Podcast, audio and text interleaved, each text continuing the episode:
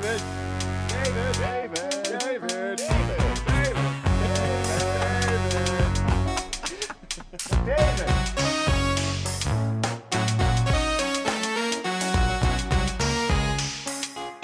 Hello, Dad and Sons.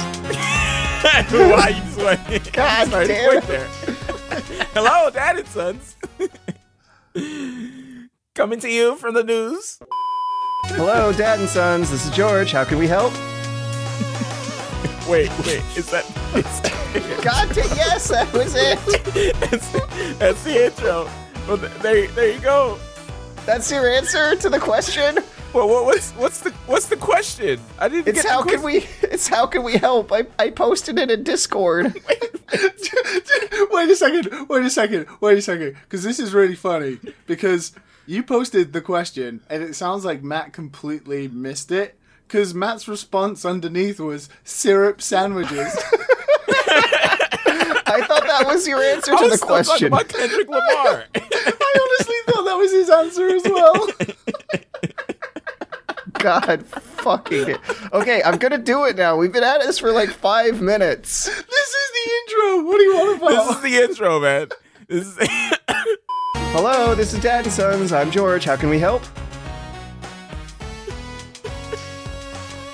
A, a better gag than syrup Uh, sandwiches. uh, please. one one better gag than than syrup sandwiches. Is, is that correct? Is is your order here? i I, I I have to ask, sir. Are you dissatisfied with uh with with the service or the products here at Dad and Sons? Um um. Are, are you asking for a replacement? Is that it? Uh, well, no, because the original thing I had was amazing. Uh, uh, sorry, sir. Can you rep- can what what was that original order? the, the syrup sandwiches. Syrup sandwiches. Okay, so let me let me get this correct. Do you, do you would you like uh, another order of syrup sandwiches, sir, or or is it is it another another item on our menu of services and goods that, that we offer here at Dad and Sons? Uh, actually, can you can you get me some extended time on the Dragon Ball Z Fighters beta, please? Is that okay? Can you do Uh, that? extended extended time on on talking about uh, video games. Okay, you got it. Um, uh, uh, Matt, is is there something you you would like here?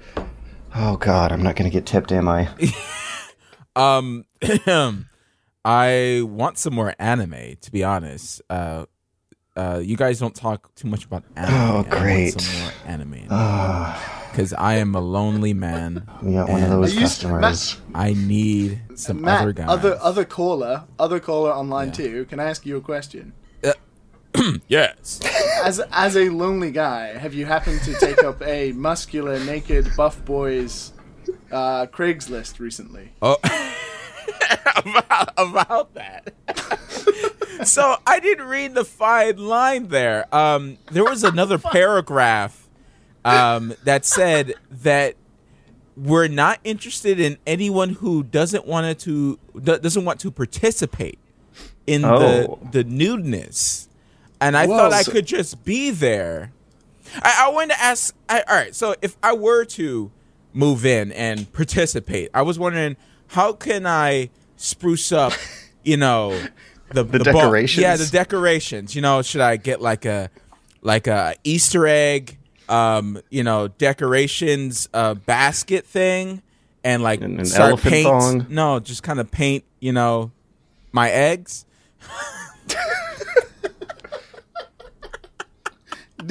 do you do you manscape? Is that a start? Yeah, ma- manscape. You know, you know. Sounds, sounds more like more like an egg hunt. You know, I I, I don't know if they'll be able to uh to, to not- find them in in, in the a- bushes. You know. well, It's not much of an egg hunt when there's like four dudes completely naked already. There's plenty of eggs going about. It looks like. well, you know, I. It, I'm I'm not quite built yet, so I want their attention Yet. somewhere else. Yeah, yet you know. Yeah, yeah, Yeah, it's- I, I know the, they're- those the inevitability. You know, I just just wait till the end of summer. just just just you wait. Matt Matt visual more like Matt visually pleasing surprise. Oh, oh, I like that. Yeah. Visually pleasing. That's what I'm gonna change my name to. It's funny Yeah. because we're only in January, but I can almost guarantee that advertisement will still be up by the summer anyway. oh no. No one wants to participate. I mean, it's Marietta. I mean, Well, no, I guess I guess Mary. It, it's more where No, it's not. It's not Midtown. It's not Midtown. Midtown is a little bit different. Midtown, oh, that ad would have been answered in an hour. You know, by, by someone totally willing, if not enthusiastic, to hang around the house naked. Yeah. With with with with their dudes. and it and it wouldn't just be in the morning and bedtime. It'll be you, all you can have pizza at supper too. So, like we mentioned on the last podcast, you would definitely be do recording a couple of the episodes naked, wouldn't you? Oh yes, absolutely, absolutely. Um, hopefully, I have a leather chair, so hopefully, I don't like stick to my chair.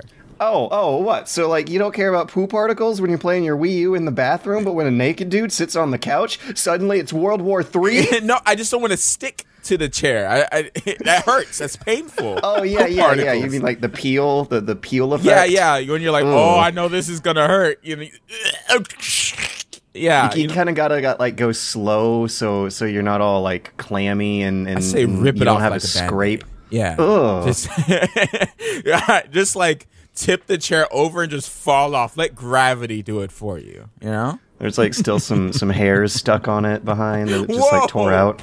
The visual. Matt visual. God damn it. So uh, I've been playing a lot of a lot of Switch. Oh, have hey, you? Welcome Yeah, yeah. I, I I'm surprised the dynamics here. Uh, the the first party Nintendo console of the now is not the first party Nintendo game machine, or at least for me, it like turned into a indie game machine. Dude, why do you think it's been so successful? There's so many good ports of indie games. I, I've been playing the Stardew Valley one, and I'm surprised by how the porting method um, these days is is really close to the PC version. Like you can actually click an option in the menu that says "Turn off controller style menus," and you're just all of a sudden floating a cursor around the screen with the analog stick that you left click and right click on stuff with. I'm surprised to And hear you say that because from what I've heard or read is that the Switch port is actually pretty bad. Yeah, to it's not PC great. version? It's real quick and dirty, and you can tell that it's real close to the PC version without a lot of Switch Ah, specific okay. changes to make. Yeah, I'm sorry, I didn't mean to like sound super hyper complimentary of it so much as it was You just like an interesting observation. Ah, okay. Uh, I well, I think it's like interesting for a sign of things to come for other indie games where this kind of control scheme might make more sense. But for Stardew Valley, it's p- such a point and click driven interface in the first place that the control style menus they made for it feel really, really awkward and off. Mm. But It almost basically is what would happen if you plugged a controller into your computer and started playing Stardew Valley.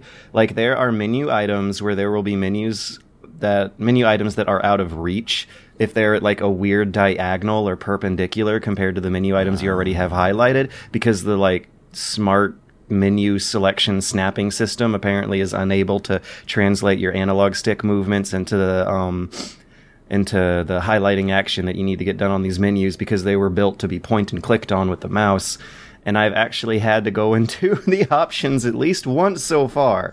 And I played it for like, God, like like thirty goddamn hours over the past couple weeks. Um, yeah, I really, really got sucked into it, and so far I've at least once had to turn off the controller style scheme to unlock the mouse cursor just to be able to hit something that's been floating off to a diagonal of the menu.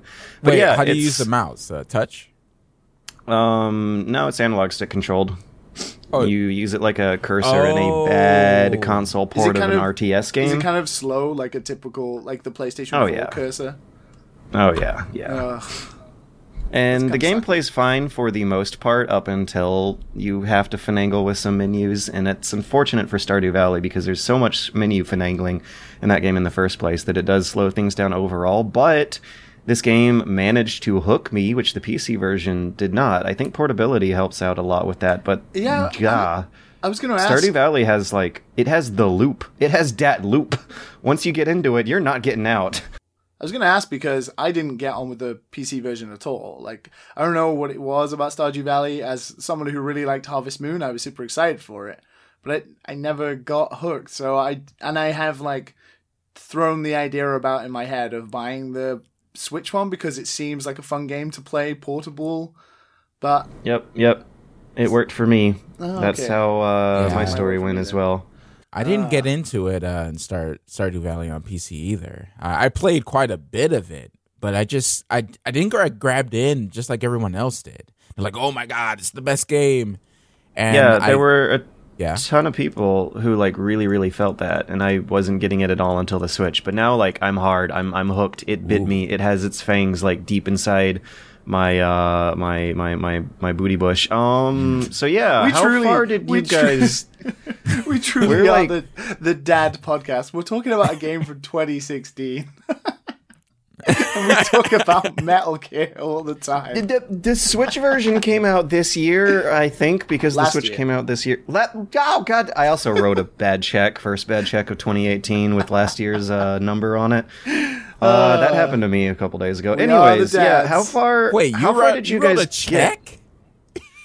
I, I I did. I, I wrote a check. There there was um some like imaginary floaty money that, that I wrote down with a number that, that just kind of like circulates through through the network of transactions that, that apparently supposedly is now being debited into a friend of mine's account for uh, some some uh, some some work they did for me during the critical close up.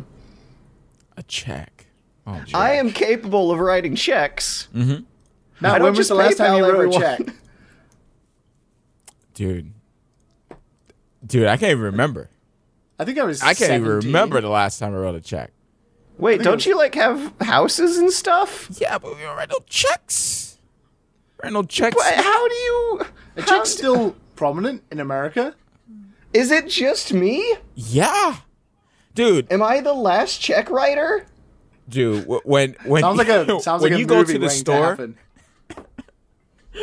when you go to the store and someone in front of you in the grocery store pulls out a checkbook, you can Ah! see you can see the face of the employee just like shrivel up like a prune. Like, oh, I'm not a no. monster, I swear. Oh, I'm not a grocery store checker. Those are the worst. I specifically like have made that part of my moral code.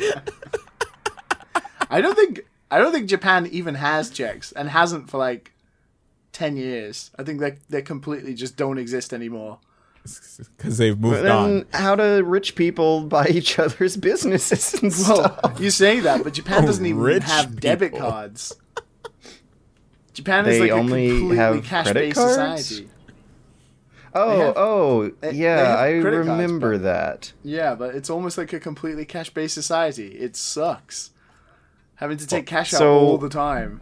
Or they when- just give you a big people- bag of like just quarters. Yeah, how did Here's your sack of money, sir. it's your sack of yen.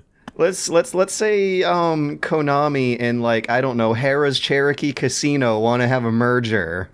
Do they just like mail over sacks of yen? Just pachinko machines full of bills. Yeah, yeah. I could see that. So anyway, how far did you guys get in Stardew Valley? I think I played Uh, like sixteen. Maybe ten.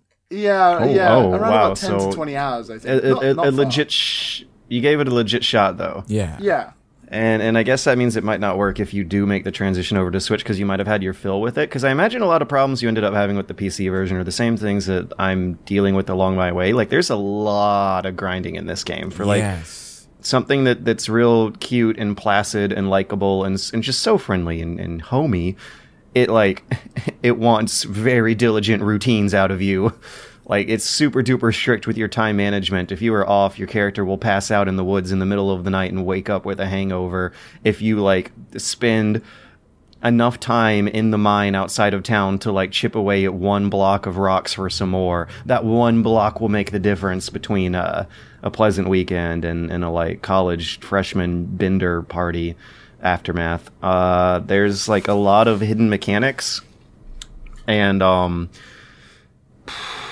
like like signposting that I feel needs to be going on with characters and their lines that they speak in, but they don't do it a lot. Like it's really hard to figure out what gifts people will like, and I don't know if I've supposed if the way you're meant to be playing this game is is by waiting for people to uh, have their birthdays come up so you can give them their right gift, or this just giving No, them an only them okay gifts. gift constantly? Yeah, that's week. weird. Yeah, yeah. There's like I a I check mark would not do system. that naturally unless I like noticed my social efforts failing slowly over a long period of time. Yeah, you you have to give them a certain amount of gifts. Like I think it's like two per week. You can kind of you can check your menu and see how Mm-hmm. Yep, many you've yep. given them. And the They got a checklist. there's good gifts and there's middle gifts and then there's like bad gifts that make you So go like backwards. real life. Yeah. yeah, just like real life. Yeah, so like you just eh, some of the conversations are kind of eh and you just kind of lose interest, you know? Um and I I, I feel I went to one of the dances and everyone denied me. I was like, Yep. "But we had but but we had like decent conversation like I gave you one fried egg.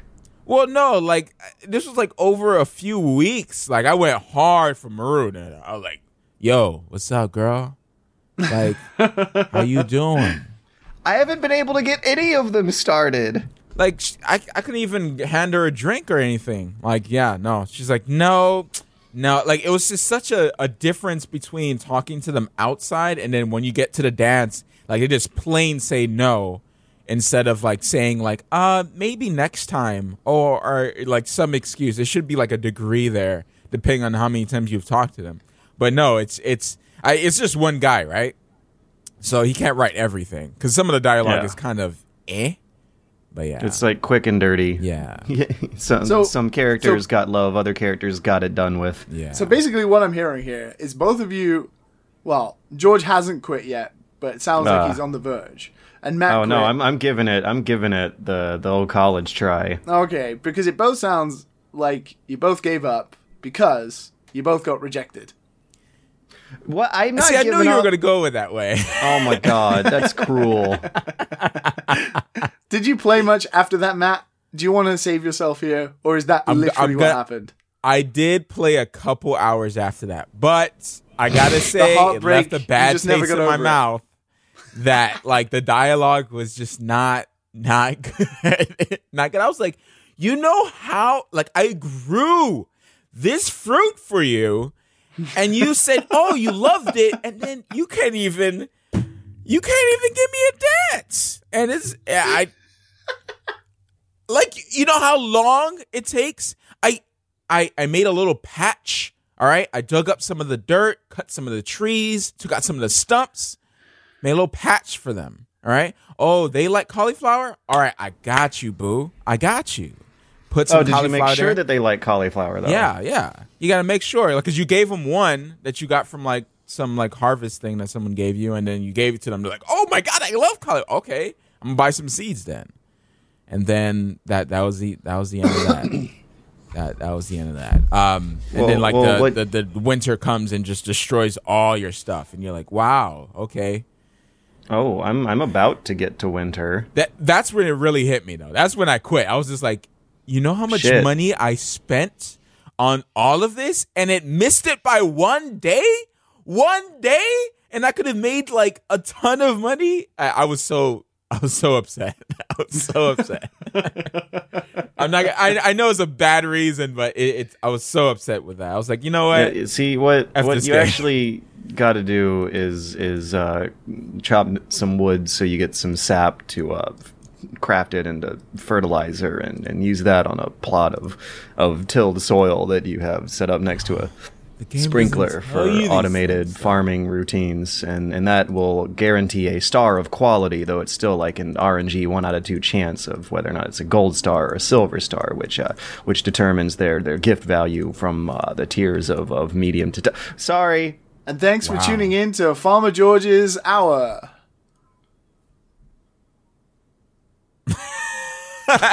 you went robotic when you said that. It sounded so. See, that's going to sound naturally to the listeners, but to us, it sounded like you just turned into an evil Yeah. robot lord, and it was pretty cool. George's hour. It just started breaking One hour later, like a later. ghost. Oh, the beauties of the internet. Oh my god. So we got we got me ranting about Stardew Valley. We got Matt reaching in the bush for some Easter eggs. Uh, Liam, what sh- what what she got? What what uh what weird thing did you do over the past week that the world's got to know about? Uh, I pressed uh, repeatedly for six hours on a menu to connect to a server for a beta for a game that, That sounds finally... like playing an average normal 2010s video game. Well, well, it's certainly very similar to some mobile games. Which about. AAA game during launch week or earlier did you play? Uh, well, I was trying to play the Dragon Ball FighterZ beta. Um, Which I've heard usually good things about. Yeah, so the beta went live on the thirteenth, um, and then I think I think it went live. Oh no, it went live on the thirteenth for people who pre-ordered it. So that was kind of a smaller number. So a lot of people got to play.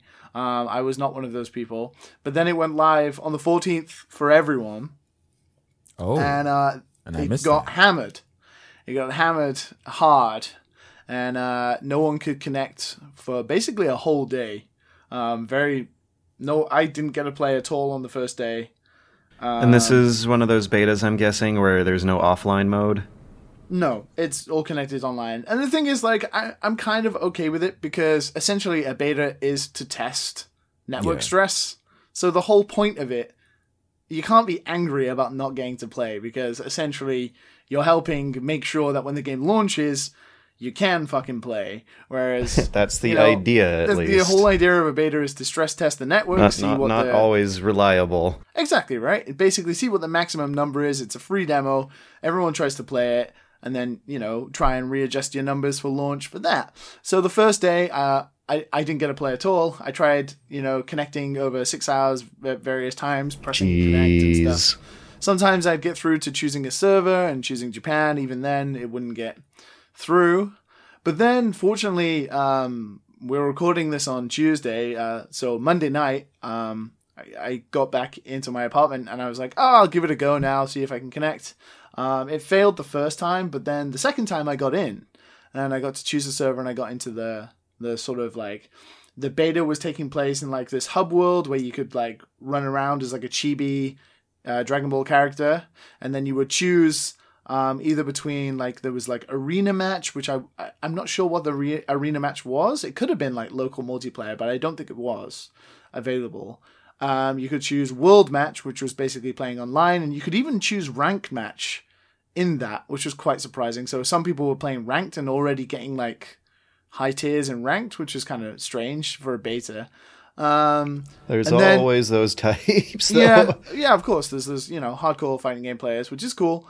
Um, and then there was like this practice zone where you could play like the tutorial, like the basic tutorial. You couldn't like try the combo tutorials or anything, uh, but it basically give you gave you a good breakdown of what everything is in the game, uh, and then you could play the game. And I managed to get, mm, mm, I think, I think I got to play like maybe four or five hours last night um, of the beta. So I got a good like 30 to 40 matches in, which, you know, after a whole day of not being able to play was pretty good. And I'm here to praise, I'm here to say the Lord and Savior that is Arc Systems have brought us a fucking great Dragon Ball fighting game. Not just even a good Dragon Ball game, it's a good fighting game in general. It's so much fun. It's so, so much fun. I couldn't believe just how much fun I was having. Like, let alone just how good it looks it truly does look like the anime. There isn't really any cliche in that. It looks so hmm. good. And the models are fantastic and all the little homages to the, the show and the manga and everything and all the characters' uh, special moves like Kamehamehas and Big Bang Attack and all that kind of stuff. And, you know, Piccolo's special beam cannon all look incredible and just to the letter of how they are in the show. But then when you start to play the game, um, you know, it's it's definitely different to Arc Systems fighting games, like their typical anime fighters like BlazBlue or Guilty Gear, which are like super complex, uh, stylish, uh, you know, high combo intensity uh, games. This is like in the middle ground between that. It's like definitely like Marvel versus Capcom is the only sort of fighting game I can compare it to. Um, so you you switch your assist characters in. You've got a team of three. Uh, you choose between the roster, and uh, you can switch them in and out all the time like you can in Marvel, and you can do very simple combos.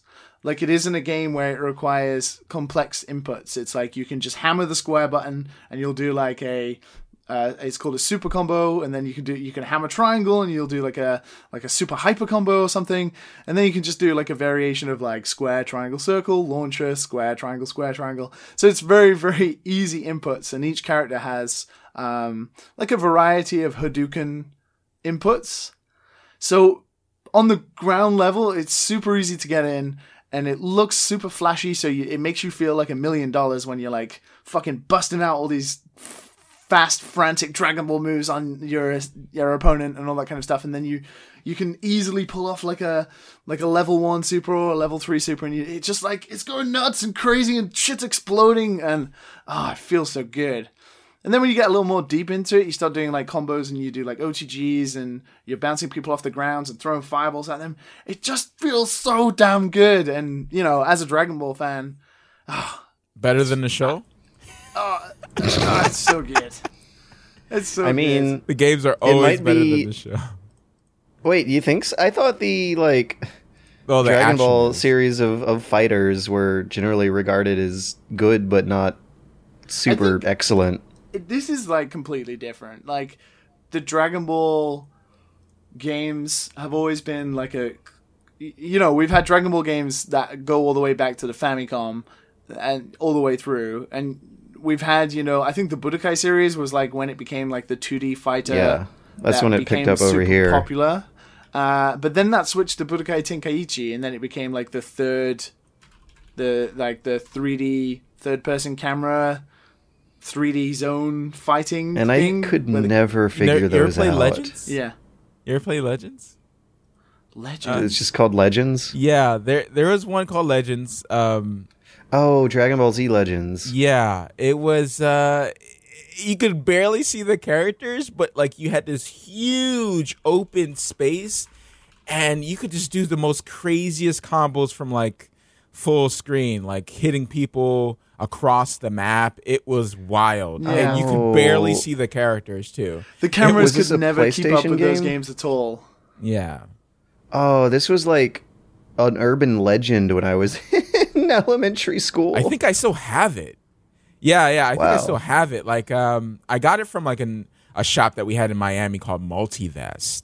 Uh, it was like a mom and pop place, and they always had like some rare games ported in, stuff like that, and they weren't like overly expensive. So we got it, and we man, every Sunday morning, Saturday morning, we'll just sit there and mash uh, against each other over and over again until like it's time to go to church and like and then we talk about anime in the back um, while the pastor's preaching. yeah, right. That's what I remember about Legends. Legends was fun. I, I should. So then, Yeah. we we had like there was like what the Raging Blast, um, which is not that great, and then the Xenoverse series was like when it had like a, a resurgence in popularity. I think they those games were pretty good. I haven't played the second one, but the first one was okay. Um, but then there was this 3DS game called Extreme Butoden, which was a Dragon Ball 2D fighter with excellent pixel art that was made by Arc Systems, who are making uh, Dragon Ball FighterZ. But like no one played it. It didn't sell very well, but it was so good. I remember like rinsing the demo for ages before the game came out. It was so much fun. Um, so there was definitely like the genesis of a good fighting game there. But then it's like Arc Systems are amazing. They make Guilty Gear, they make BlazBlue. They they know how to make a good fighter. And now like not only have they made like a very good Dragon Ball game in terms of like if you're a fan of the show, you'll notice all the little tidbits of like the homages and like the way the animations work. Like when Trunks does his like fucking nin- ninjutsu, fucking waving his arms back and forth is like perfect uh, in time with the show and stuff like that. Um, but they've made like a really good fighting game too, especially as someone who really likes like versus fighters, like Marvel vs. Capcom or SNK versus Capcom. Like it's really good fun to be like fucking hammering away with Goku, like fire a Kamehameha, then bring Piccolo in and do special beam cannon and shit like that. It's just flashy. It's you know it it it fucking shouts at the little boy inside of me who adores Dragon Ball, and It's a really good fighting game, and I can see myself wasting a lot of hours this year playing it. I haven't got deep into a fighting game for a long time, so I'm super So, excited. Do you think this might be the first Dragon Ball game to get like super solid, like like eight, nine out of tens, two million copies sold? I Because think so. I, I was Like, going through the list here, and it seems like the, well, well, the, the franchise has been like on a roller coaster. There are some real lows here. Like I was Yeah, just yeah. looking at the the the GBA game that I played, the Legacy of Goku, oh, The Legacy was this Goku, hilariously RPG. underwhelming RPG for a Dragon Ball It was game. so it bad. was it was almost like an Earthbound style, top down, four way directional, extremely stiff movement where I don't remember beating things up or like shooting magic energy beams at stuff at all. I, I beat Like- it. It was it was all right, you know. but I Ori- was Origins on the DS. That was a pretty good one. That was a that was a Origins on the fun. DS. I'm gonna look up that one because That like good one. after playing one of these, like I, I all of a sudden had much less faith in them than I did before. Other even though the PS2 games are apparently okay, and that PS1 game that I just looked up that I hadn't even thought about in 20 years that was like an urban legend when I was in the fifth grade is apparently very highly regarded. yeah, it was fun. Legends. I mean, there are so many Dragon Ball games that are all like there's RPGs, there's fighters, there's Yeah. you know like 3D brawlers. They're all varied and different. You know, they just have the same sort of skin on them. But like with with Dragon Ball FighterZ, it's not just like a good Dragon Ball game, as I was saying. It's like a good fighting game. It's like a really good fighting game. Arc Systems aren't they're not known for making poor quality games. They Nope. their animations and their their presentation are just like almost unrivaled in terms of like anime games and you know coming out of Japan kind of thing. But the, they know how to make good fighting games as well. And I think with this game, it's gonna survive anyway because there's so many people already into it that they're gonna be playing for a long time, and it's gonna be at Evo this year and all that kind of thing. Um, so even if it only had like what Street Fighter Five had, which is like Yeah. the the sort of versus mode thing basically and has like really little else i think it would do well but it has like this supposed like really robust story mode in it that has like a completely brand new storyline with this brand new android i think her name's android 21 or something fighting um, games need those so bad. but like, like, there's so many good fighting games that just have no way for like quote unquote normal people to play them because single player Exactly, modes right? get So there's there's going to be two crowds of people approaching this game. It's not just a Dragon Ball game that has fighting in it. So you know, in prior games like Xenoverse or like Raging Blast or stuff like that, you know, fighting game players weren't interested. But now I know so many people who are like in the fighting game community who have who don't really know much about Dragon Ball, but they they see like a good fighting game in it. So they're to pick it up and they're to play it. And then on top of that, you've got like this robust storyline and this arcade mode and all these little extras that are to bring in the Dragon Ball fans who are then just going to pick up the game so they can play like a flashy Dragon Ball game. So the, it's got like these two crowds of people who are going to approach it. So I think it's going to be fairly popular. Um, and I, you know, from what I've played so far, I think it's it's probably going to review pretty well too. I, I just hope that it's not like a Marvel vs. Capcom 3 type of situation where it's just like combos, combos, combos, combos, combos, combos. You, you can't get a hit in.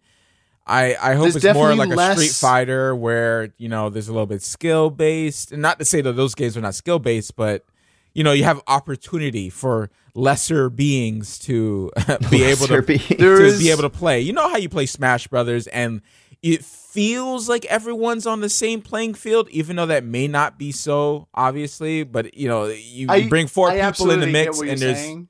Yeah, I absolutely get what you're saying, and I think from so far from what I've played, I could be totally wrong. Um, Hmm. But I would definitely say it's more. It's more like. I don't want because it's early days, so I haven't really seen like infinite combos or anything like that. But there, you can definitely tell, like in the people who are playing it so far, who I played online, there are people who drop their combos quite easily because it's so easy to do a combo and it just ends after maybe 16 or 17 hits. Like you'll do like your square triangle circle, launcher, square triangle, square, and then you'll do like a like a like a level 1 super or like a level 3 super. And that that'll be it. It'll be like a pretty damaging combo. health bars because it's a versus fighter and the three characters. The health bars aren't big anyway. Um, but in terms of like combos that just go on forever, I haven't really seen too much of that yet, but there are ways to get out of it because it, it carries on from Arc System games in the past, like BlazBlue or Guilty Gear, where you could, you know, burst out of it. It has something called uh, Sparkling. I can't remember what it's called fully. I think it's literally called Sparkling. And you you can like hold the I think it's the R1 and R2 and you'll burst out of any combo, but you'll use your meter and then you'll have like a for like a short i think it's maybe 15 seconds you'll have like a burst of like attack power and you'll speed up as well so it's kind of like this counter defense system and there's lots of ways you can counter attacks and in true dbz fashion you can like disappear and reappear behind someone who's attacking you um, you can use they have like a it's not like Marvel vs. Capcom where you could do the push deflect, but you can definitely like uh almost parry by pressing like forward and X. So like if uh, like a key blast is coming towards you or something, you can deflect it out of the way. So there's definitely more viable options of getting out of combos or recovering for them and getting away than Marvel vs. Capcom 3. Mm. But also, unlike Marvel vs. Capcom 3, there's literally a button where you super dash at your opponent and automatically hit them. It's like so easy to just pressure opponents in that game, Yeah. like non-stop, just relentless, just like hammering that button, getting in, getting a combo, supering them down, hammering it again, getting in, just like constant pressure. So it's definitely going to be interesting to see if there's stuff like Marvel vs. Capcom 3 where it's going to have like infinite combos or, you know, people just getting absolutely fucking rinsed. But we'll see. What's this? What's this bit about the story mode? So there's a story mode that's being written for the game. I think it's in conjunction, like Toriyama is like supervising it, and he supervised the character design of the main antagonist, which is I think her name's Android Twenty One, and she's a brand new character just for Dragon Ball FighterZ. And there's a whole like arcade story. I think there's a whole like basically main storyline where you play through different battles in the uh, story, and then it's got like completely animated cutscenes using the game engine with this new character and stuff like that. So it has like a, a brand new Dragon Ball story within the game. It's not using like all the other Dragon Ball games prior. Pretty much have just used you know storylines from the manga or the anime. So I need another. uh Was it uh, Mortal Kombat? Mortal Kombat. Uh, Yeah, storyline I- that ah, I missed that. I missed that. I, I was about to say that like the industry just seems to neglect how far a good story can carry fighting games because like during Injustice Two did really well with it. I think yeah, Injustice 2 Injustice Two really does like really well during the PS2 era when there were like no highly technical um, um 2D fighting games. Like you had Mortal Kombat games and Soul Calibur still trying to carry the legacy just by the strength of their single player modes. Yeah. I'll be- and um I'll Street Fighter really Five interested- fell on its face, I think, because of a lack of a good single player mode. Yeah. and it was. But I'll be really interested to know. I'll be really interested to know how the final version plays out because, you know, it's a it's an Arc Systems game, but it's you know published by Namco Bandai, and they've had a hand in developing it. So it's appealing a lot, a little more than their usual games to a Western audience. And if you've played like Guilty Gear or BlazBlue, and you've ever gone through the the uh, the story modes in those games, they're basically just text boxes and text boxes and text boxes upon text boxes upon text fucking boxes. Yeah, and I don't think anyone likes that. it's weird because Japanese Japanese players really do, and usually if you read them, Really? the text is actually pretty good. And you know the storylines, you know they're kind of okay, and the the the quips their characters have is fine, but it is it's like a fighting game with text boxes. It's like a visual novel that you do fighting in between, which is fine if that's the way you like being told a story. But it does seem with this game there is definitely way less of that compared to like Guilty Gear or BlazBlue, and there's a lot more animated cutscenes in this one. Um, but I don't know until the final game comes out. But I'm hoping, here's hoping.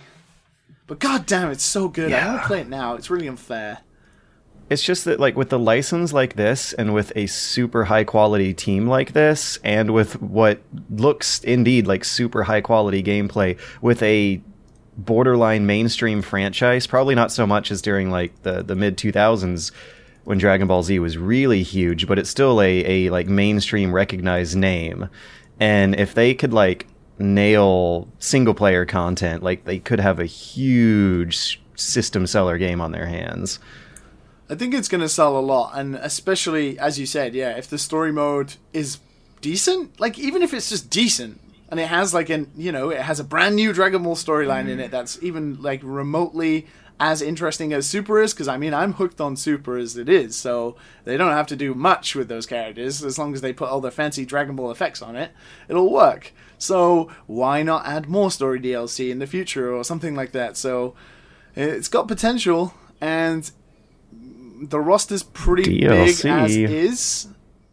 Um, with more DLC characters in the future, I think it'll be it'll last a long time. Yeah, and I was also watching some gameplay footage in the background. We were talking about that. I fucking love how they like kind of deliberately stop the frames during the specials to make it look like an old anime where they didn't want to draw extra frames.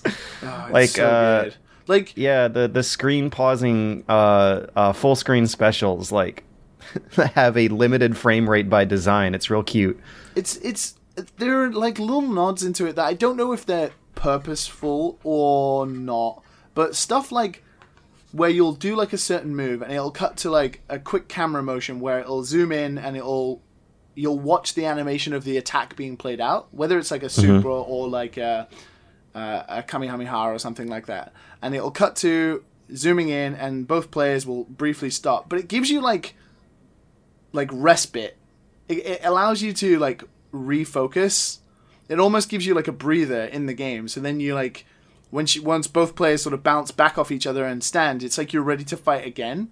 I don't know whether it's on purpose or to look flashy or not, but it definitely like makes me feel better when I'm playing it. I don't feel like I'm button mashing all over the place because I'm panicking because someone's attacking Whoa. me. Whereas like if they attack me and the animation plays, it gives me like a quick like refocus, which I really like actually.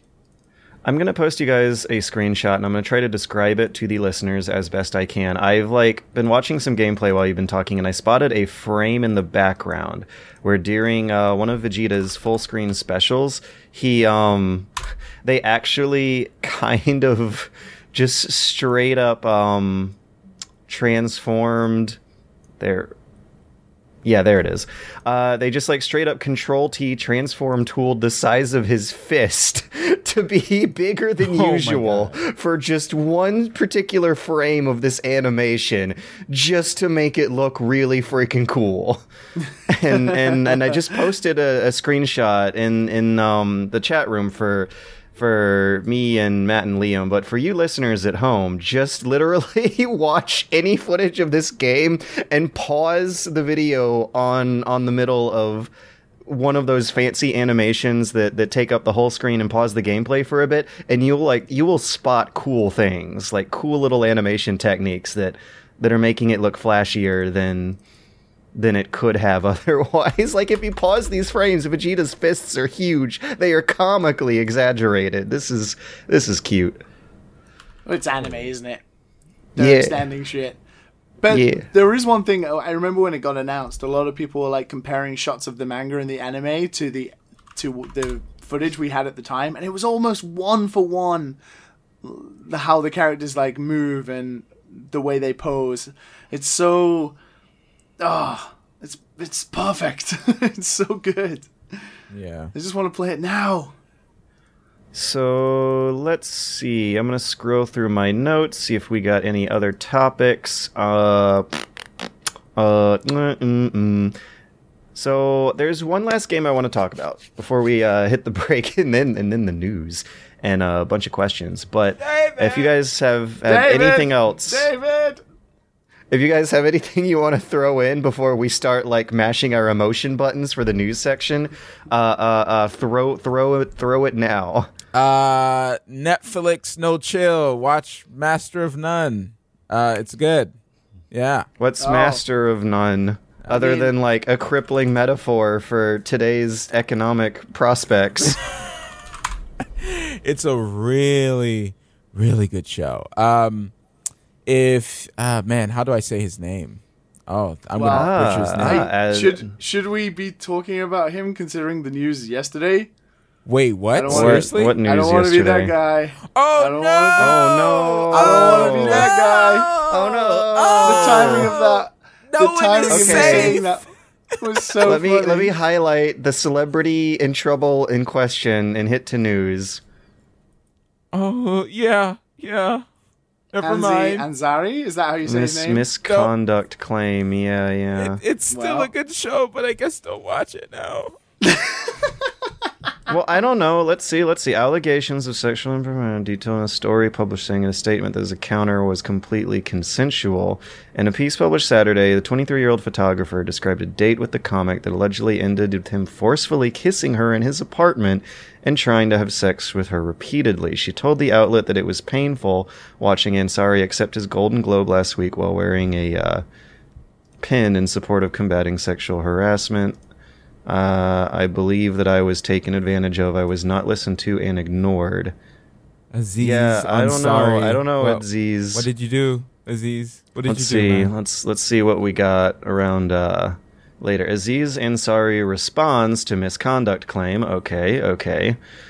Uh, yeah, just saying in a statement that the encounter was, by all indications, completely consensual. So hey, how's Master of None?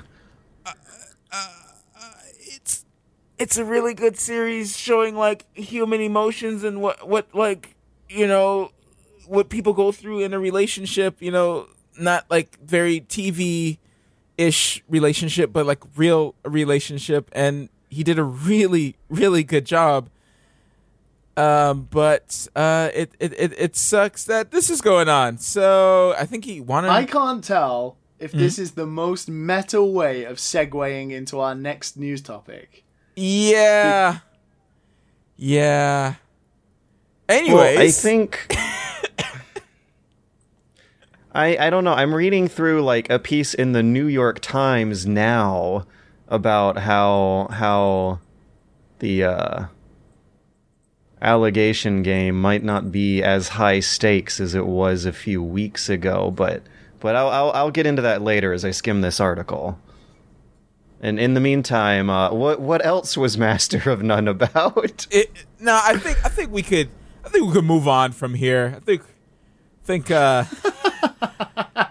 you know I think Aziz is already in the spotlight. Don't need to give him any more. Oh. You know, so uh what do you need? Oh, what, what do you have, Liam? Well, I just I just ranted about Dragon Ball for thirty minutes. I think I, I think I'm good. M- Mr. Weedman? Uh, so I also uh, loaded up a new obscure Switch game called Never Stop Sneakin'. Uh, this is a parody game by um, a uh, studio that has hired out the voice acting talents of Arin Hanson, aka Egoraptor. I was uh, expecting one of the few apparently really difficult to pull off Colonel Roy Campbell impersonations. It's not quite the case. The character still is like fun. It's uh, pixel I almost want to say pixel art. It's no, it's, it's, it's an unfiltered, textured, low poly PS1 looking style, except with an actual Z buffer, so you don't see everyone's polygons tremble and wave around like you do on actual 3D PS1 games. But the uh, gameplay here, even though it's set up as a Metal Gear Solid 1 parody, it's uh, it plays more like um one of those uh, PC upper end of the indie market kind of head up games um, score challenges like speedrunners or um, what's another example? It's not a stealth game; it's a fast action puzzle game, and I don't know if it's a real good one. You kind of move a character whose uh, movement speed is smoothly paced to land them on the other side of the stage during the intervals of guards turning their back that they automatically slice through and kill when you just walk up into some kind of of hitbox danger zone of the enemy. So it almost plays like Pac-Man, like you're running around a maze, turning around a corner once the guard turns their back so you can eat them instead of them eating you. And it's really really kind of a boring game. Uh yeah, the tactical running into things action doesn't exactly feel like like it just has enough inputs on the controller to manifest into a a, a, technical action packed gratifying challenge of, of skill grace and timing. It's more kind of just about sitting off to the sideline and waiting patiently until you can move your stick in one direction. Yeah i think that's a big problem is that i've noticed that as i play this game i rarely press many buttons on the controller other than the than the movement um Isn't it made by the same guy who did the Dust Elysian Tail? It's like a one man team or something. Oh Uh, no. Let's see. Let's see. Never. St- well, But Dust if was good. so, you could kind of tell. I mean, the animation budget is way cheaper here compared to Dust. Dust might have been the passion project. This might have been the pay the bills project. Because um, even though, yeah, even though like it is a Metal Gear Solid One game with some really good jokes, they're also really hit or miss. And like the character design for the main character, just like it, it does not evoke any of uh, the Metal Gear Solid heroes. Like like it's it's this ninja woman with with big hair who like I don't know if they wanted to have a female character, they could totally make a great Raiden parody, but but sh- she doesn't like look or talk or like feel like a parody of Snake or Raiden or Big Boss. And and the Colonel sure does, but the villain just also seems to like come out of left field and doesn't really fit the style. And I'm I'm just wondering how much of that might have just been like quick writing to get it out the door on time and, and capitalize on on this kind of humor before Metal Gear Solid becomes forgotten, or if uh, it it was a more earnest attempt at humor. But like I said, it's hit or miss. There's some jokes in there. The the main guy has a video of, of his the main villain sends over a video of his manifesto with his demands and and his uh, his his negotiations whether or not he's going to launch the nuke and kidnap all the presidents and the colonel was like yeah and then this goes on for four hours it gets pretty boring you don't need to watch the rest and i was like ah there's there's a real fun cutscene in the beginning where he like flips out of a plane in slow motion from several different camera angles that all just show the same pose with Wow. with motion blur trails left behind as well. Like during the first cutscene and for a few few lines, it seems like it really knows the style and really has like a mission and inspiration behind it. And then for the rest of the eighty percent, it's just kind of meandering around how to to to make a joke that seems like it's coming out of thin air and not really referencing or, or poking fun at a observational truth of the world. I don't know. That might sound more harsh than I want to be, but the game is really uh, doesn't seem that great. How many voices does Arin do? Does he just do like the one, or is he like, uh, have they sort of cheaped out on the VO and like he does like multiple characters or something? I think there's just three voice actors. You got the villain, the colonel, and the hero. But let me let's see. It looks like he had a role in Cyanide and Happiness. There's there's a game called Accounting Plus. Um, let's see. Never. That's by um, William Pugh, Stop the guy who did Stanley Parable. Don't stop sneaking.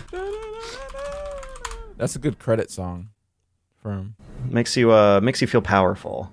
Makes you uh think that you accomplished a lot when when you when you never stopped believing and made it through this adventure altogether. Oh come on, how hard is it to Google never stop sneaking credits? Yeah, yeah, from the creator of Dust: An Elysian Tail, a brand new vision of Sneakin' arrives. Mm, Uh, maybe I need to Google for Arin Hanson. It's not on it's not on Metacritic, it's not on Giant Bombs. Well, if it's only just come out, then I imagine it probably Hmm. Yeah, doesn't. still got some time to paste those credits. Yeah. Anyways, uh, uh, let's some I guess the best way to look for those credits is to play the game to completion yourself and watch them scroll across the screen. Yep.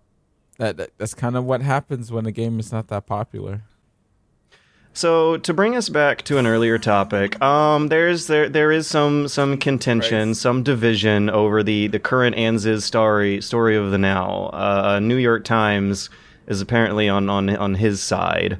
The uh, the, the the publications that originally broke the story are, are, are on her side, and there's there's there's arguments over how severe the allegations really were, which is a discussion that we are gonna reluctantly, beautifully, train wreckedly gonna have to get into after this break.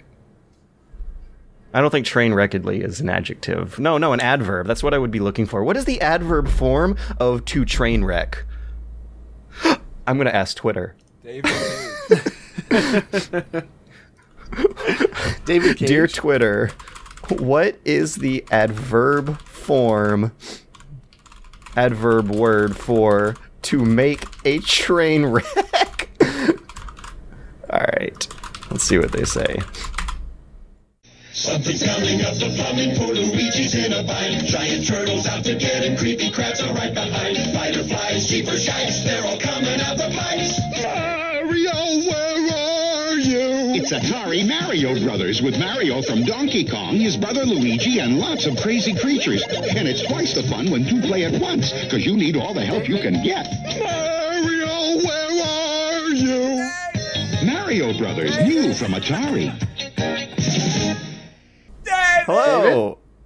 Hello. David. Hello, and, and welcome back David! to the the the, Da- the David and Sons Jason! podcast, David. where we're going to be talking about some um, very very juicy, gossipy allegations that that have been spread out from um, concerned uh, uh, employees who feel that they have been uh, employed by and, and coerced by and had to work with someone who they have gradually come to conclude is a very uh, uh, uh, distasteful, uh, unsavory person to be around. Now, I think it's important to keep in mind the stakes here. That this this story in particular. I'm, I believe as I scroll through these allegations, none of them refer to anything that's that's illegal so much as it's more about a a workplace environment that, that has been revealed to be juvenile and childish and unprofessional. Uh, allegations do include um, some uh, uh, uh, actions and words that, that I'm sure many could could uh, argue uh, could constitute as as sexual harassment. There's well, I don't know if like yeah, I don't know. May, might want to like rewind a bit. Let's let, let me actually just get into it and describe them uh, by themselves. Here we go. Cage is also accused of lack of consideration for female colleagues and of making insistent dirty jokes, smutty remarks in the presence of his wife, and inappropriate remarks about actresses in his games. Of his Uh, I, I don't know, like oh, around his wife. Smutty remarks in the presence of his wife. Wow. So it sounds like like hands were off, but words were like freely thrown around. Uh, in, inappropriate remarks about actresses in his games. You could totally believe that. Have you ever played a David Cage game? It gets really, really weirdly Shower obsessive with with exploring Yeah. e- exploring. Uh, what's what's Ellen Page? Ellen Page, that's her name Yeah. of of like kind of exploring this collaborating actress he's working with. Um, It's weird for just to be like throwing out. I know. It's like the. Hey, you can't call me racist. I've got black friends. It's just like, oh, Yeah. come on.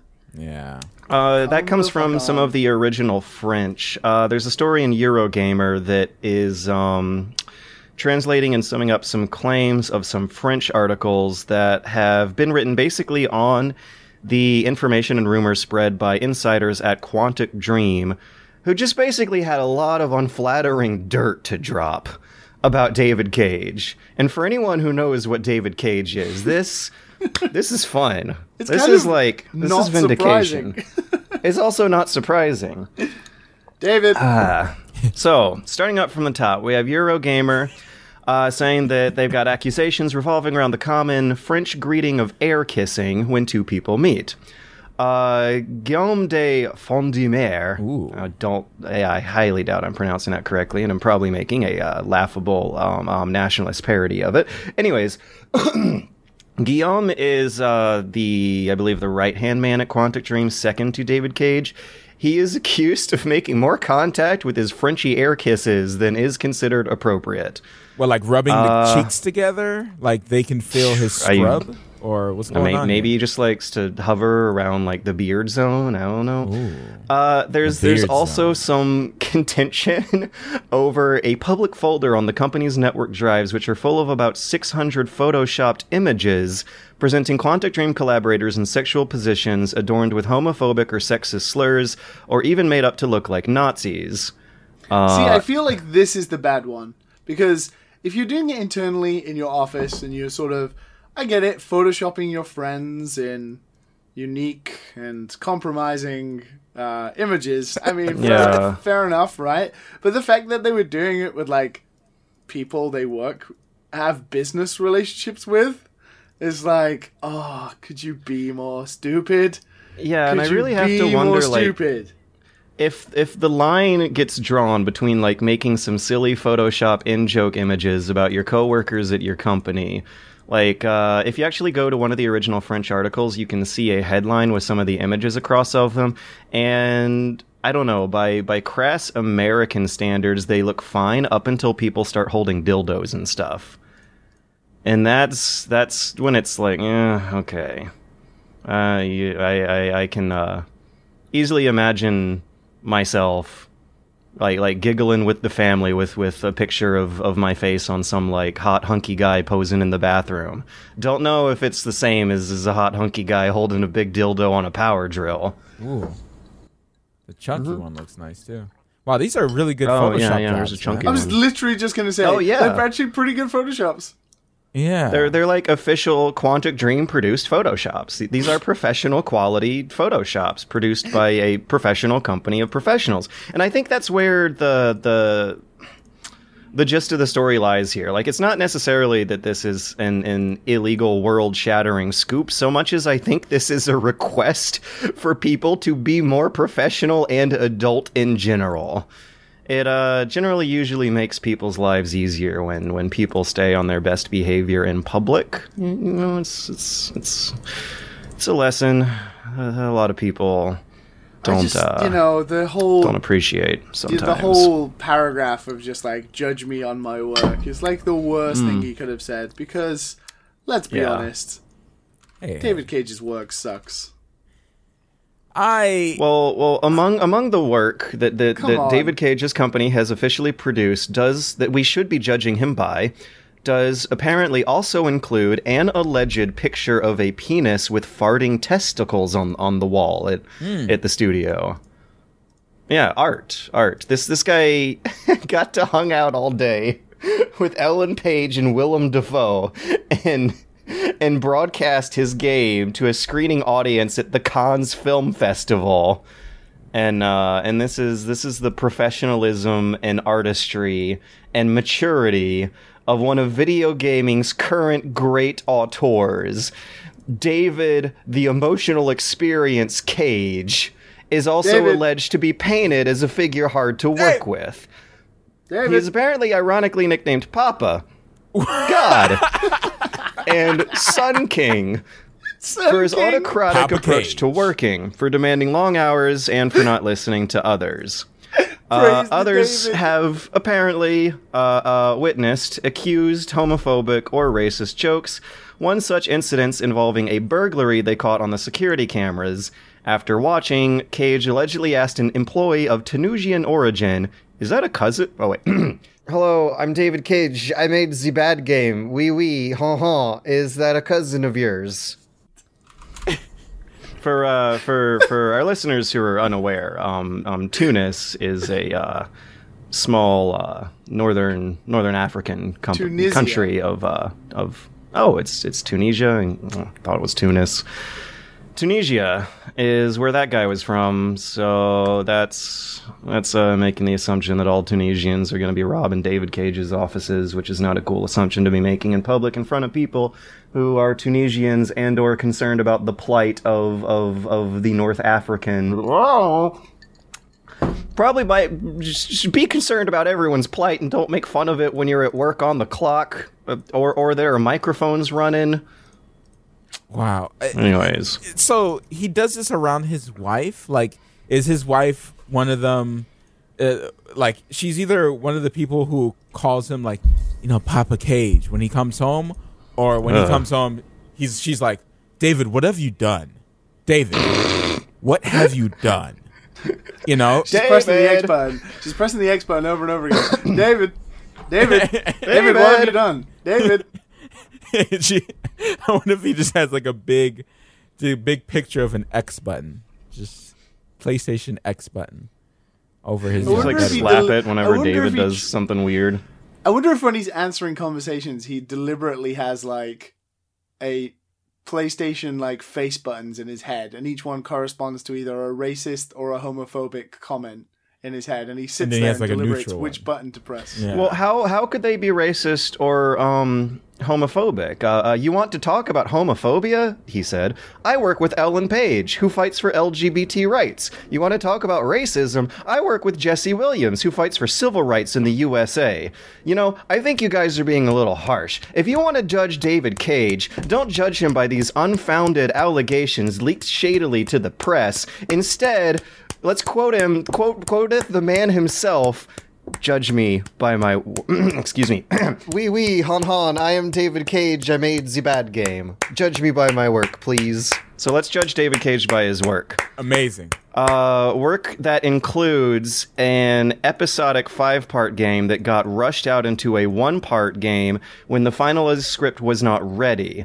Uh, after compressing the last two episodes into one, the final act of Indigo Prophecy is a hilarious, borderline plagiarized train wreck of a script that has, spoiler alert, our main character who woke up in a bathroom killing someone out of a trance where he had no control over himself, which is a fun, spooky murder mystery to solve. He ends up turning into a like magical time traveling Dragon Ball Z warrior who fights off against a transdimensional Aztec shaman demigod who has been fighting a 2,000 year old secret war against AI cyber aliens who have taken over planet Earth and caused it to snow all the time. So you go have like zombie ice dick sex with the policewoman who is chasing after your murder mystery before you go fight off against the gah, against the like transdimensional cloud vortex creature that controls the alien AIs after having a Dragon Ball Z kung fu battle in midair against the the magical Aztec shaman guy who's like wearing a Jedi cloak for some reason. I think All it right, was cool. right, we- I thought it was cool. If we want to judge David Cage by his work, we have Omikron, which uh, like like turn of the millennium, um, um, late '90s, proto GTA, huge open sandbox jankiness. When when all that was still a very brave, interesting genre to be exploring. And and as as the game goes on, it becomes this this predictably awful train wreck where a puzzle solution involves fucking over the life and killing a weird alien herder dude who's just like there doing nothing wrong. So spoiler alert for an old David Cage game no one's ever gonna play again. The final plot twist involves a David Bowie transdimensional AI cyber ghost eating people's souls by making bad video games for them to play through. I can't wait to play Detroit. I'm I'm gonna. Spoiler alert uh, it, for for judging David Cage's quality of his work on Beyond Two Souls, which uh, th- again involves like like a late game plot twist that just like clearly got rushed out and thought out straight out of left field when the dog ate the end of his script. Um, ah, this game gets like really, really weird with just how far through the mud he is dragging his his his sexy girlfriend characters. So like, Ellen Page apparently had one of those familiar David Cage almost rape scenes, which he keeps putting in these games, where he plays girls getting chased after scary men with ski masks on through their house. Apparently, there's there was like rape scene dialogue recorded by Ellen Page, not included in the game. There was a, a fully visible, anatomically correct nude model of her made for the game, included in the game, discovered a few months after the game's release, that then almost started a lawsuit against the company. Like, David Cage is pulling the Ellen Page card for his defense, but I'm pretty sure they're not on good terms right now. Yep. Yeah. Is that maybe why Detroit doesn't have any famous actors in it? Mhm. Yeah, no, you guys have seen that picture of them all at like a, a panel interview, right? Where Ellen and and Willem look absolutely positively miserable, and Cage just looks like he's having the time of his life, right? Yeah. Yeah. Dafoe, Meme- meme-worthy. Ellen, Page, Stage. uh, Dafoe. Let's see, David Cage.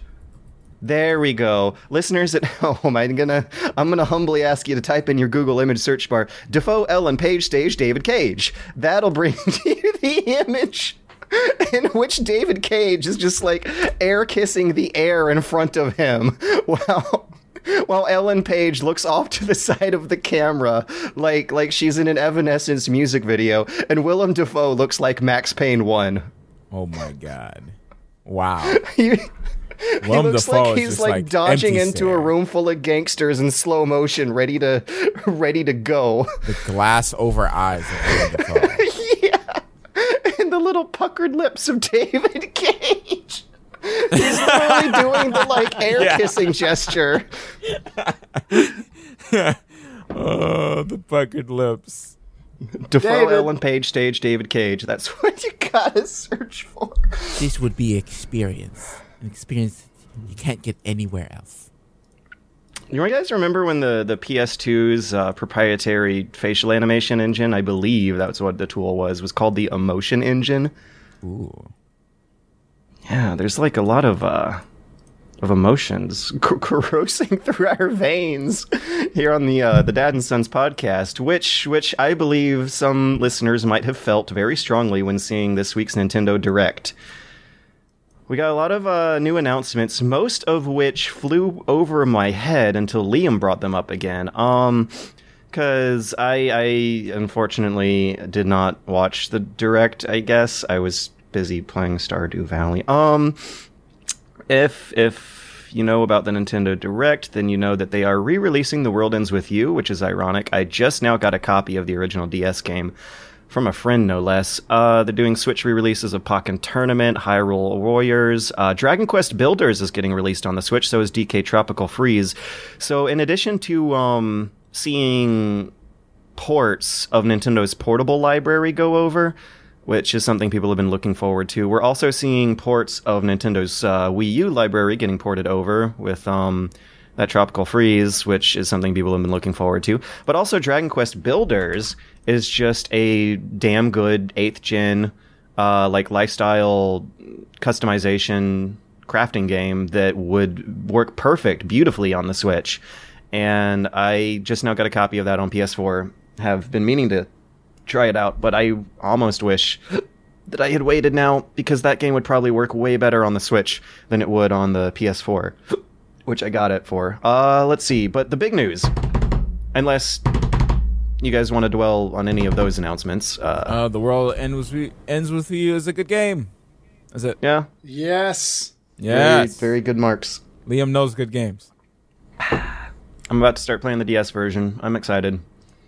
I I really like comfy JRPGs, but like complicated pandery JRPGs feel like the worst to me.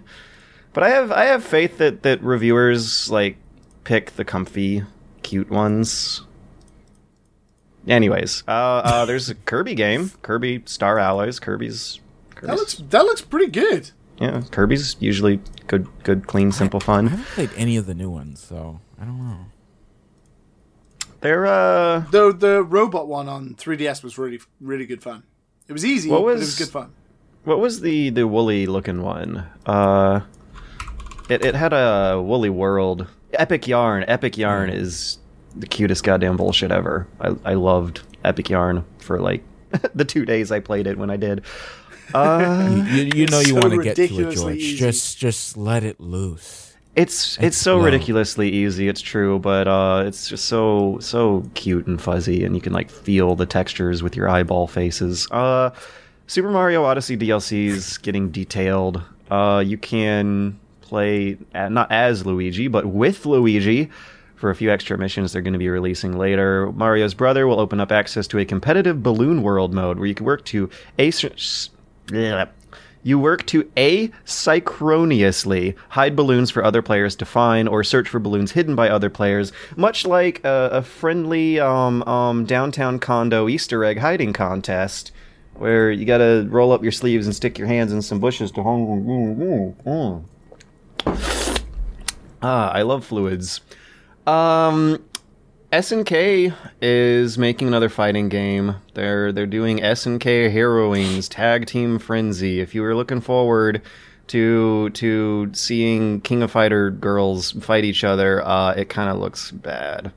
I don't know. They're they're doing the KOF 2014 or was it just KOF 14? George, just just say it. Yeah. Just say it, George. Just just do No it. my, no buy. Just just go Where, ahead. where is she? Just- Oh no, no, Mai's there. Mai's there.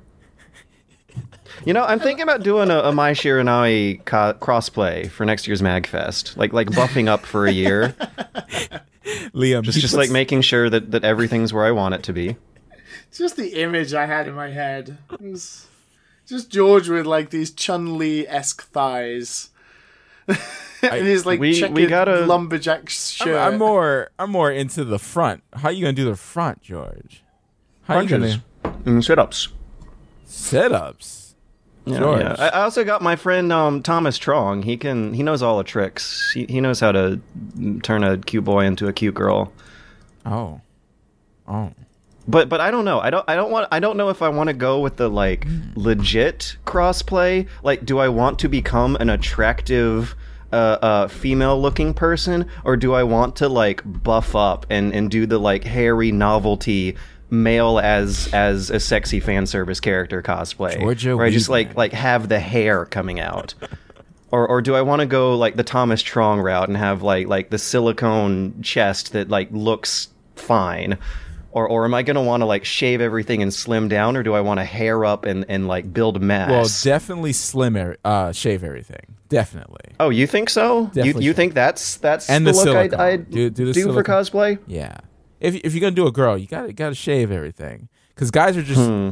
way more hairier than girls. Well, well, yeah, but that that can be the point. That can be like a joke for for a lot of cross. Like I, I'm sure we've all seen like those those lumberjack misties. I mean, do you want to be Georgia or do you still want to be George? No, in just a George. costume. Oh, okay. Yeah, just just for just for Magfest. Oh, I, I'll go with I mean, Georgia. I think I think Georgia. I think my two options are, are either going to be Naked Snake or um Ooh. or or Mai Shiranui. Shir- Shiranui. Shir- I think Liam, we should how put this. how? We, we should put this to a Twitter vote. To be fair, I, I, Twitter vote? Okay. Throw naked Raiden in there. Yeah. Nah, I I don't want to do right. I don't like riding. Uh, like Can that's an easy George, costume. Like, cartwheeling around. That would That's- be great. it's an easy costume, man. All you need is your Okay. hands to, you know, be held there, and you're good to go. Please send your cosplay suggestions for George to dad and sons podcast at gmail.com. And also, if you could potentially do a David Cage and Photoshop his face, that would be even better. Now, how many hands do you need, George? That's the question. If you could do a one hand, then you'll still be able to, you know, shake people's hands. You know, say, "Oh, hey, I like your Ra- Raiden cosplay." Um, I just want to make sure they don't shake hands like the president does. Oh, sorry, I was talking about the video game, not real life. Remember when when Gotta- President Johnson goes for the Johnson Right. in Um, Metal Gear Solid I mean, 2? very. It, it's kind of like Donald Trump, right? I mean, he's it's the same person basically, right? President in the game, grab him by the. Mm, I don't know. I feel like President Johnson had much less power than President Trump. Like he was just controlled by the Patriots. The thing with President Trump is that we're constantly finding out that like there really is no conspiracy. It really is just dumb rich people who have like just as n- as as nothing of an idea as the rest of us. They're just rich so they have power. That's anyways. Well, um well, well, the president grabs Raiden by the balls. Uh, yeah, yeah. President Johnson goes for the Johnson. 20, 2015. Vote for me or don't. It doesn't matter because the Patriots. It's, it's a good, it's a good, it's a good solid joke. It's a, Um, so let's see. How, how should I how should I pose this Twitter uh, poll that I'm posting out here? Um, Dark Souls Gonna- remastered, May Dark twenty Souls has been remastered. Jesus It- Christ, it's George. gonna happen.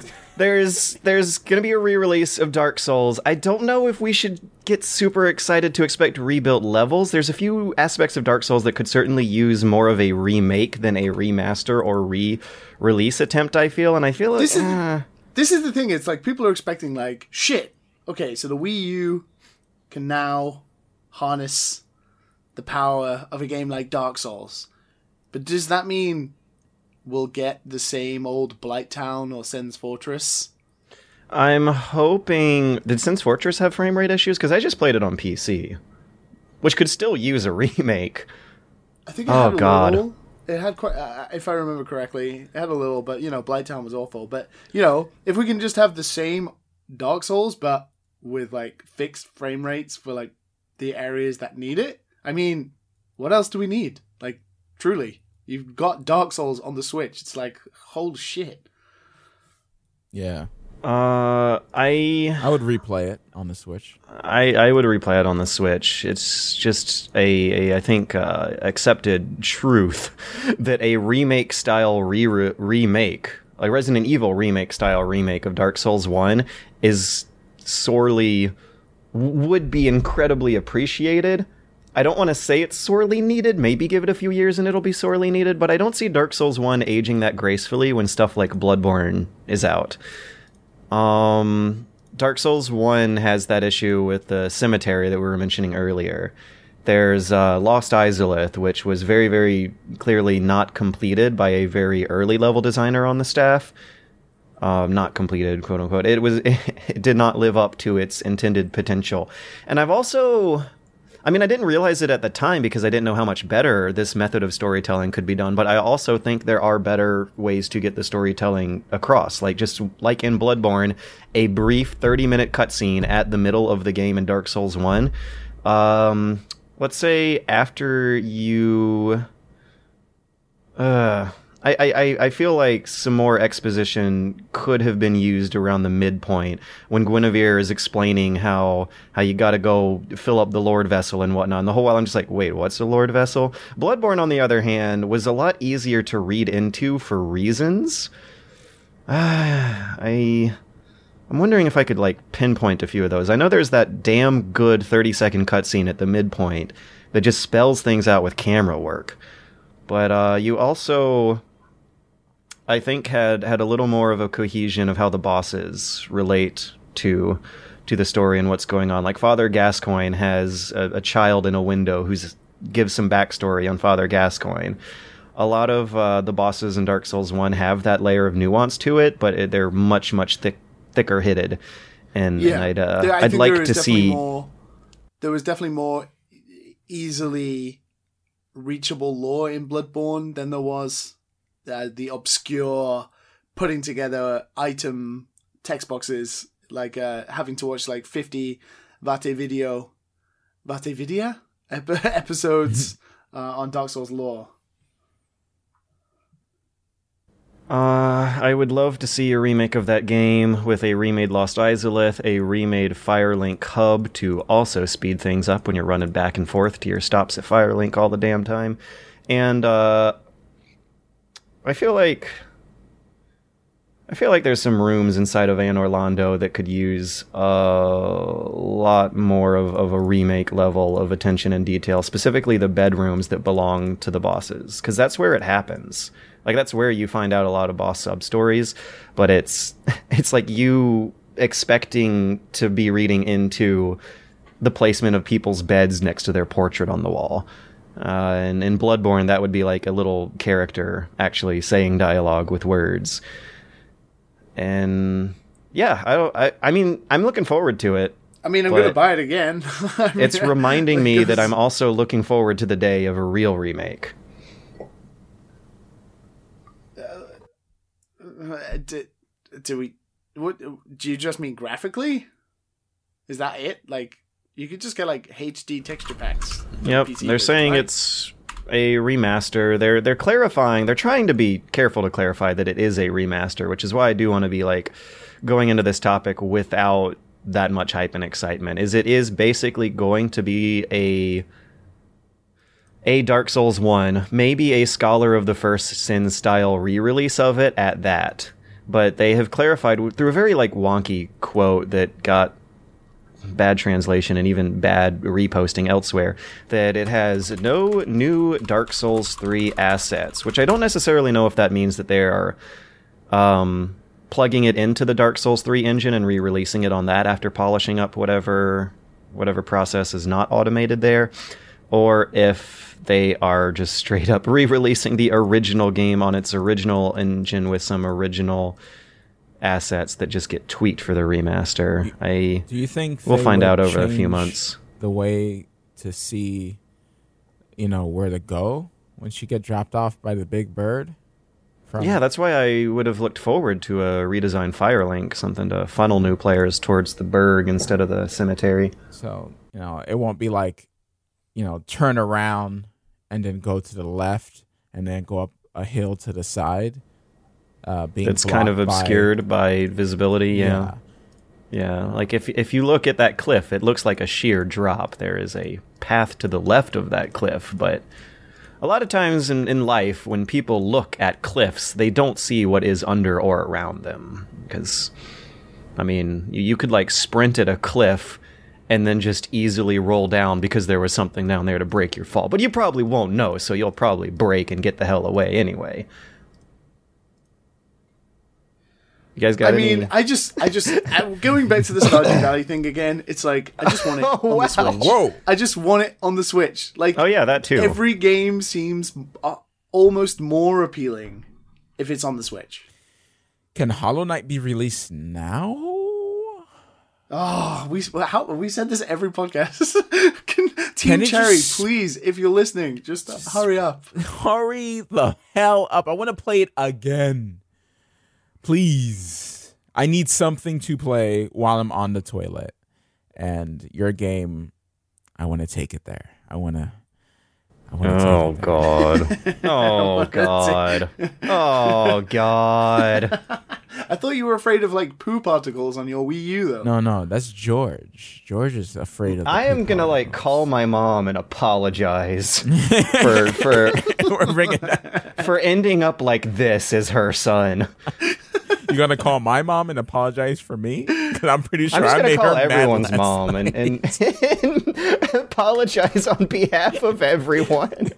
when you have that life conversation with your mom and she doesn't agree with it, she's like, "Oh, like oh, you're not you're not proud of me anymore, mama."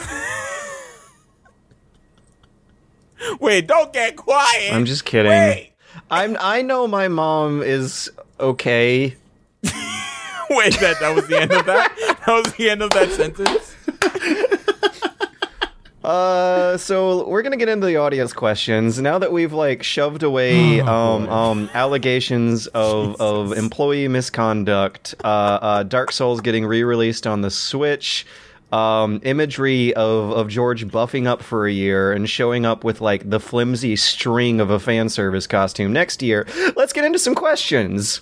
Oh. Mysterious Areola says, with the recent loot box controversy going on and you guys living or visiting in Japan recently, why do you think Japan reacts very differently to loot boxes and gacha mechanics than the rest of the world? Because I live in a country that is full of pachinko, people are just surrounded by luck-based games. Like, Yeah. literally, if you don't know, the most popular ga- three games in Japan are mobile games, pachinko games, and UFO catchers. All games that require skill. I don't know, uh, uh, luck. Sorry, not skill. Games that don't require skill. So, I don't know whether it's like the Japanese have got no time to do anything, so the element of getting a thrill through whether you might get luck based items or something like that. I honestly cannot even answer that question. It's just the way it is. I, I, I have a theory, and, and that is that in many, many respects, Japan is actually more of a cyberpunk dystopia capitalist hell than the United States. And um, that partially comes from a lot of the work culture. They, they, like most other industrialized countries in the world, have much better government programs and a higher tolerance for, for high taxes than people in the States do. However, they also have much a much higher tolerance for much more oppressive employee practices than people in the states do. They spend a ton of time outside of their houses at work, and a lot of their money gets spent on that walk to and from work. So a lot of businesses have set up ways to um, normalize and reify IRL microtransactions, buying some like good or service or trinket on the walk home, which is the gacha machine.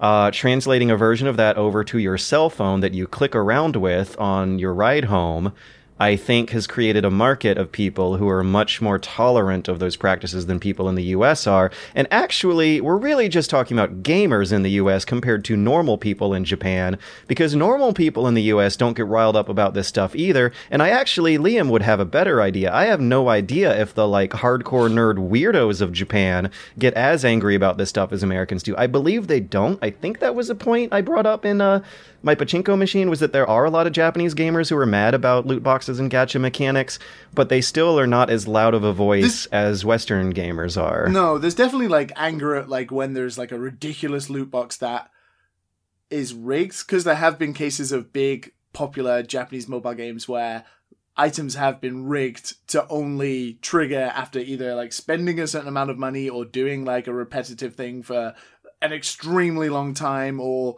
um, there have been some that have been locked behind like multiplayer play which can be like super difficult to get um but i don't know if they're angry eh, like western people are in the terms of like demanding money back or demanding practices changed because japan is just the way it is Isn't the economy Yeah. better over there too? Like, it's got to be so many jobs, Uh, right? It's not projected to be in 10 years when the old people die. Oh, Yeah. I guess. Yeah. they'll become like the U.S. then. Uh, so well, yeah, and I, I also think there's um keeping in mind that these are like mechanics that are called gacha mechanics in Japan. Like Japan is a country that's that has not demonized.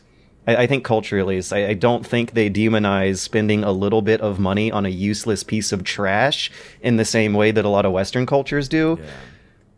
Like uh, the the gacha machines and, and the UFO catchers and like the arcades are almost set up as this very same concept. Like it's it's an IRL microtransaction, which is a way of describing like basically any low value goods or services in, in any economy.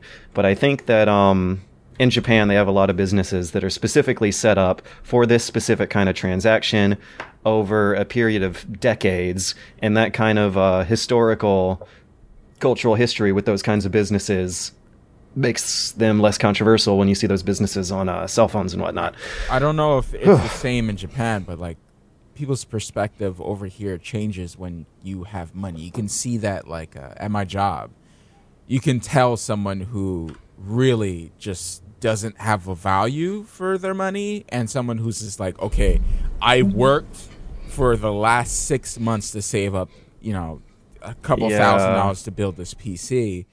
I'm going to make sure every dollar Yo. counts." Those couple thousand dollars, like a whether how someone throws around a couple thousand dollars is I think a, uh, the line where like like having to worry about your money Well- turns into not having to worry about your money. Yeah, I, I, when I first bought a console and didn't care that much, I noticed like something fundamental had been changed. Like console purchases used to be a major, extremely important decision, Yeah. and and now they're just like I I I I remember when I bought the Wii U for four hundred dollars.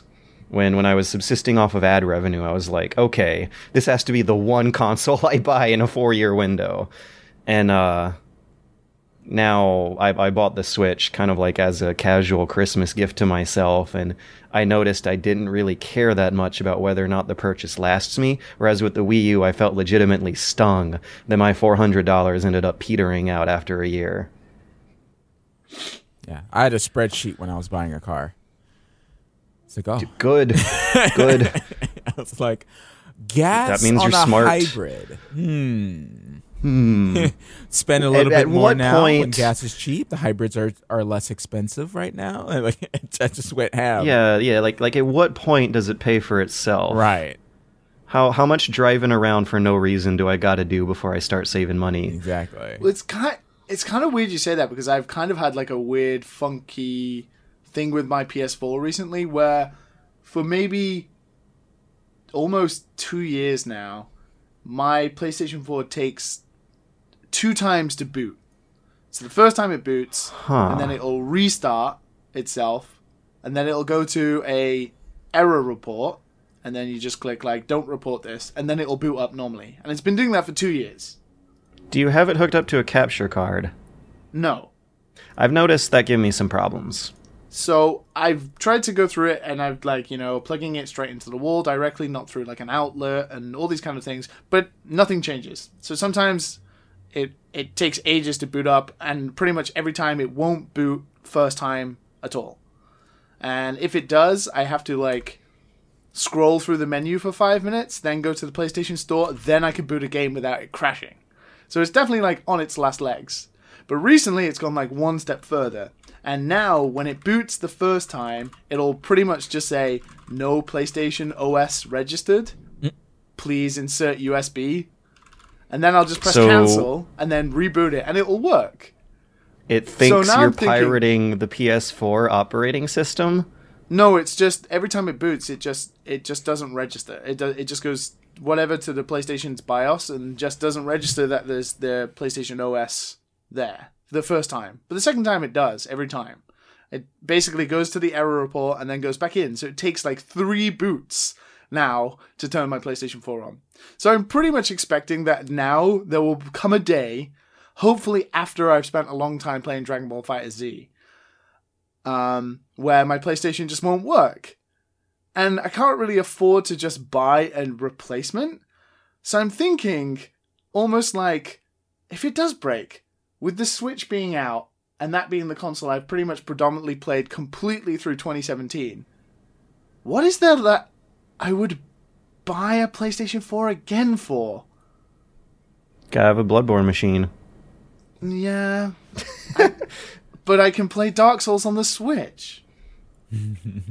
I, I I get your point. It's kind of a creepy thought actually because I've been quite happy with my PS4, but I am noticing it becoming obsoleted by other stuff fairly quickly within the past year. Like, I really hope my PlayStation 4 doesn't break before Dragon Ball FighterZ comes out, because that would just, like, I would cry. But in terms of that, I think Monster Hunter is pretty, pretty, like, the, the thing I'm looking forward to, but that'll come out on PC later in 2018. So, I'm kind of just like, for the first time ever, I'm like, no! Ah, it'll be okay, actually. If it does break, I'm just like, well, I'll just carry on playing the Switch like I did last year. My PlayStation barely turned on last year. Yeah. Um, when when the guy went into my house and took my PS4 and, and robbed me uh, last last year, I, I just never bought it back because all I had I thought my story was sad.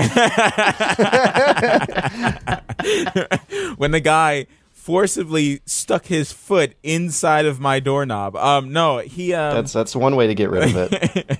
like I I just never thought of just getting getting another one because I was like, how many games do I want to play? I do want to play The Last Guardian, but Final and I do want to play Final Fantasy, but it's coming out for the PC, and I really want to play it on PC.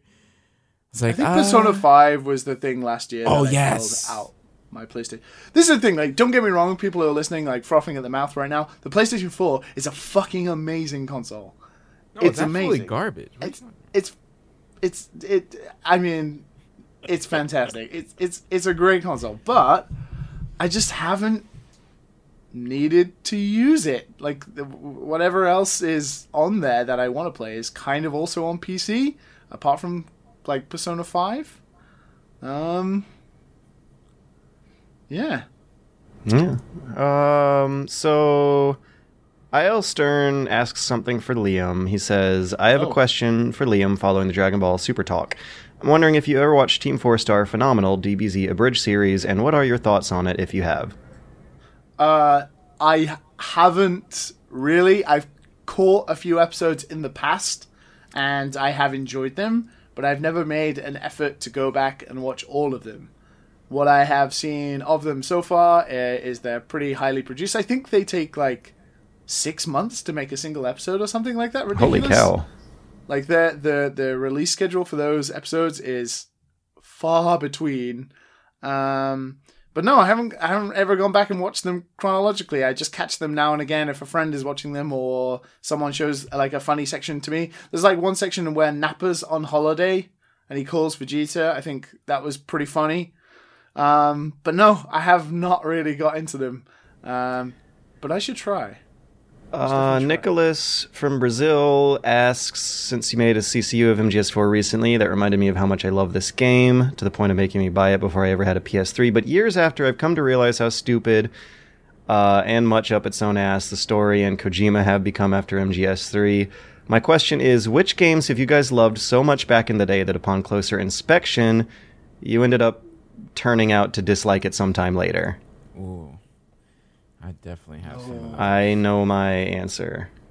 Go ahead. Go ahead, yeah. Grand Theft Auto 4.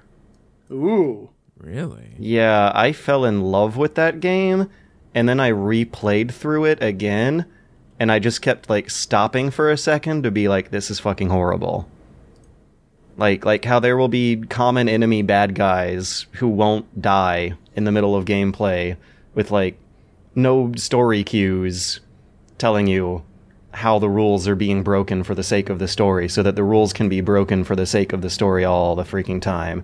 The character is just not pleasant to control. Okay, fine. The one particular instance of that I was thinking was during a motorcycle chase where you can upon playing the PC version, you can just point and click on the driver to like kill them out of their car, but like a lot of car chases in GTA, you just kind of have to follow them and, and not have fun on your way to the next objective and uh, there's there's very little mechanics in place for quickly retrying long ass missions that can take something like uh, five minutes of setup to to get ready and get going again after you make your one mistake and lose all your progress. And also controlling the character just feels bad. The Euphoria engine they set up in that game has has your controls take like half a second to a full second to respond a lot, depending on what weird plot of ground Niko is standing in. Like the the responsiveness and intuitiveness of your character's own animations would change depending on the luck of the draw of where you happen to be standing, and that's not fun. I I remember people being hyped out the wazoo for that game though, and it it was like the poster boy example of this tech demo, tech fetishist rat race of a review system in place that overhypes bad games during their first two week honeymoon period when everyone's rushing through it and just like, like, like, uh, dropping their jaws at the technology instead of uh, actually playing it for longer sessions and being like, wait a second, there's a lot in here that seems rushed out at the last minute. For for me, I feel like there's a difference between games that don't hold up nowadays and games that are just just bad. Um, for me, I would say back on a Dreamcast days, probably Sonic Adventure series. I yeah, that's another classic example. Yeah, I played the hell out of those games. I 100% uh, Sonic Adventure 2, like Chao Garden, everything, like everything. Um, I enjoyed that game. Um, I think I still kind of do, um, but I probably wouldn't want to do the um, any uh, search for Chaos Emeralds other than Pumpkin Hill because of the song. Um, because I hated those sections. I hate the noise anyway. of your pumpkin meter like drowns out the music. yeah, yeah, And sometimes like the Chaos Emerald will be like so hard to find. It'll be the last one in a time limit is going down, and it's like in some far like um, I, I forgot it was. It was it, you had to like uh, use knuckles to fly to some far off part of the of the uh, stage to find mm-hmm. it. It was so weird. I, it pissed me off. Um, once we found that, oh, it yeah. became easier on that stage. But man, we spent hours on it. We would give up, come back. Aren't they also super randomized? Yeah, they are every time. Every time you restart, so, it so switches. you can't even like learn how to get good at it. Yeah.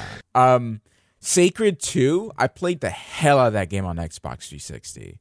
Um, I think that game was fun back then because you could break the game.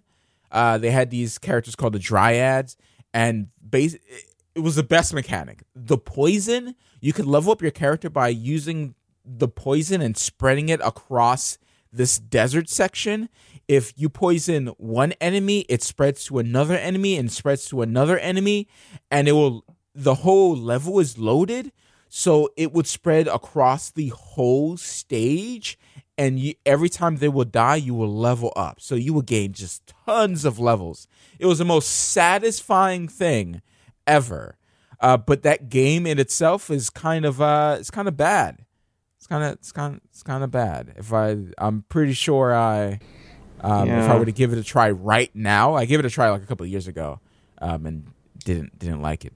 It it seems that if you want to make a bunch of money for like a year, and then be forgotten, uh, we we keep talking about games that either uh, are like the first time we found out about a effective Skinner box kind of mechanical system, or it's a game that was an effective tech demo for new graphics technology at the time. Yeah, like a like a launch title or something. Like Mm-hmm. launch titles tend to be, if you go back a bit, they're pretty bad compared to like what comes later. Which you know, is kind of just the way it occasionally you have a Halo. Occasionally you had a Mario. It used to be that there would at least be Yeah. one of those in the pile of launch title crap. Nowadays you're extremely lucky to have one good launch title, and it probably was not planned as a launch title. Like I'm talking about Breath of the Wild. Yeah, Bloodborne was terrible. You know. Oh, that wasn't a launch title. Melee even wasn't a launch title. Um, Jose Jose P says, "I'm taking my George Socks to Japan this spring. So, would you guys talk about the best recommendations for Tokyo? George and Matt Japan's videos are my travel guides now, but I would like more detail. Uh, climb Mount Fuji if you can. Don't wear your George socks for that one though. They'll get, they'll probably have a hole. Um." Yeah, climb Mount Fuji. I had a blast climbing Mount Fuji. I I really enjoyed how much of a IRL uh, uh, Bethesda game adventure it felt like. Me and my friend organized our inventory, uh, uh, set a pack up for for a hike for 16 hours of a day and a half of just walking uphill, dodging falling rocks on the way, and, and then you like stay the night in a cabin and, and have adventurers stew, and then you wake up the next morning and see the sunrise over the clouds from like 1600 feet up. It's great. Um, I always recommend Golden Gai out, and there's not many tourists around, but I would stay away from like the tourist traps. Uh, definitely, um, maybe get outside Ooh, uh, Tokyo yeah. a little bit. Uh, It's easy. It's cheap. They got trains that go out far from Yeah. Tokyo that go all day. Like I went biking in the mountains, an hour train ride out of two hours of a train ride out of Tokyo, and it was like I think an eighteen dollar train ticket. Riding the bike, I think, was forty dollars, and the food was like six dollars. It was negligible, but yeah, for like 50 60 dollars, you can have an amazing day trip outside of the city. yeah, not not to say don't visit the city. Yeah, definitely visit the city, but uh, don't spend Yeah, spend if all it's your, your first time. time to Tokyo, Yeah. definitely you know do the do the things The that you've arcades. about, like Woo! go to Akihabara, go to the game It's all good. centers, do that stuff. But definitely, I think my perspective of coming at it is that I have all the time in the world to explore things if I miss it because I live here. So I think it's better to take it, the advice of these two. Um, oh, You got to plan it out. to do if you're here for a Also, short time. Yeah, you need to plan it. out. if if you have any friends, if you know anyone in your life who speaks Japanese, see if you can arrange the trip alongside them. Because having a Japanese speaking friend alongside of you changes everything. Everything. Everything. It, it, it gets you into the places that aren't the tourist traps. Like, you don't want to go to the tourist traps, but they are, you're going to have a hard time with the language barrier when you start, even at the tourist traps. Now, But, um, I spent a lot of time by myself um, when I was in, in Japan with, with without Patrick. Um, Mm-hmm. It's okay not to have a Japanese person with you. Uh, so I mean, not Japanese, someone who speaks Japanese. Um, so y- you can still get around just fine. Some people, you can as long as you have patience, because they have patience for you, because you're in their you're in their safe space. Okay, so um, they will work with you. They're from from my experience, they're quite nice. So Yeah. um, my experience only, because I've and that's all I've I've heard is like, oh no, they're they're evil, they're evil. Yeah, there." yeah. But yeah, So so long as you be nice, Yes. they're gonna be real freaking nice, probably. uh, I, you know, in my experience. So as long as you're, you you have patience and everything, you, you just kind of describe it to them, uh, whatever you need, and they'll help you out. Especially the train guys. Uh, those guys will, will help you out uh, where you're going. Just you know, some random people will be like, "Oh yeah, yeah, uh, take this and that." Uh, some of the younger people are they know uh, a bit of English, so they'll be able to help you as well.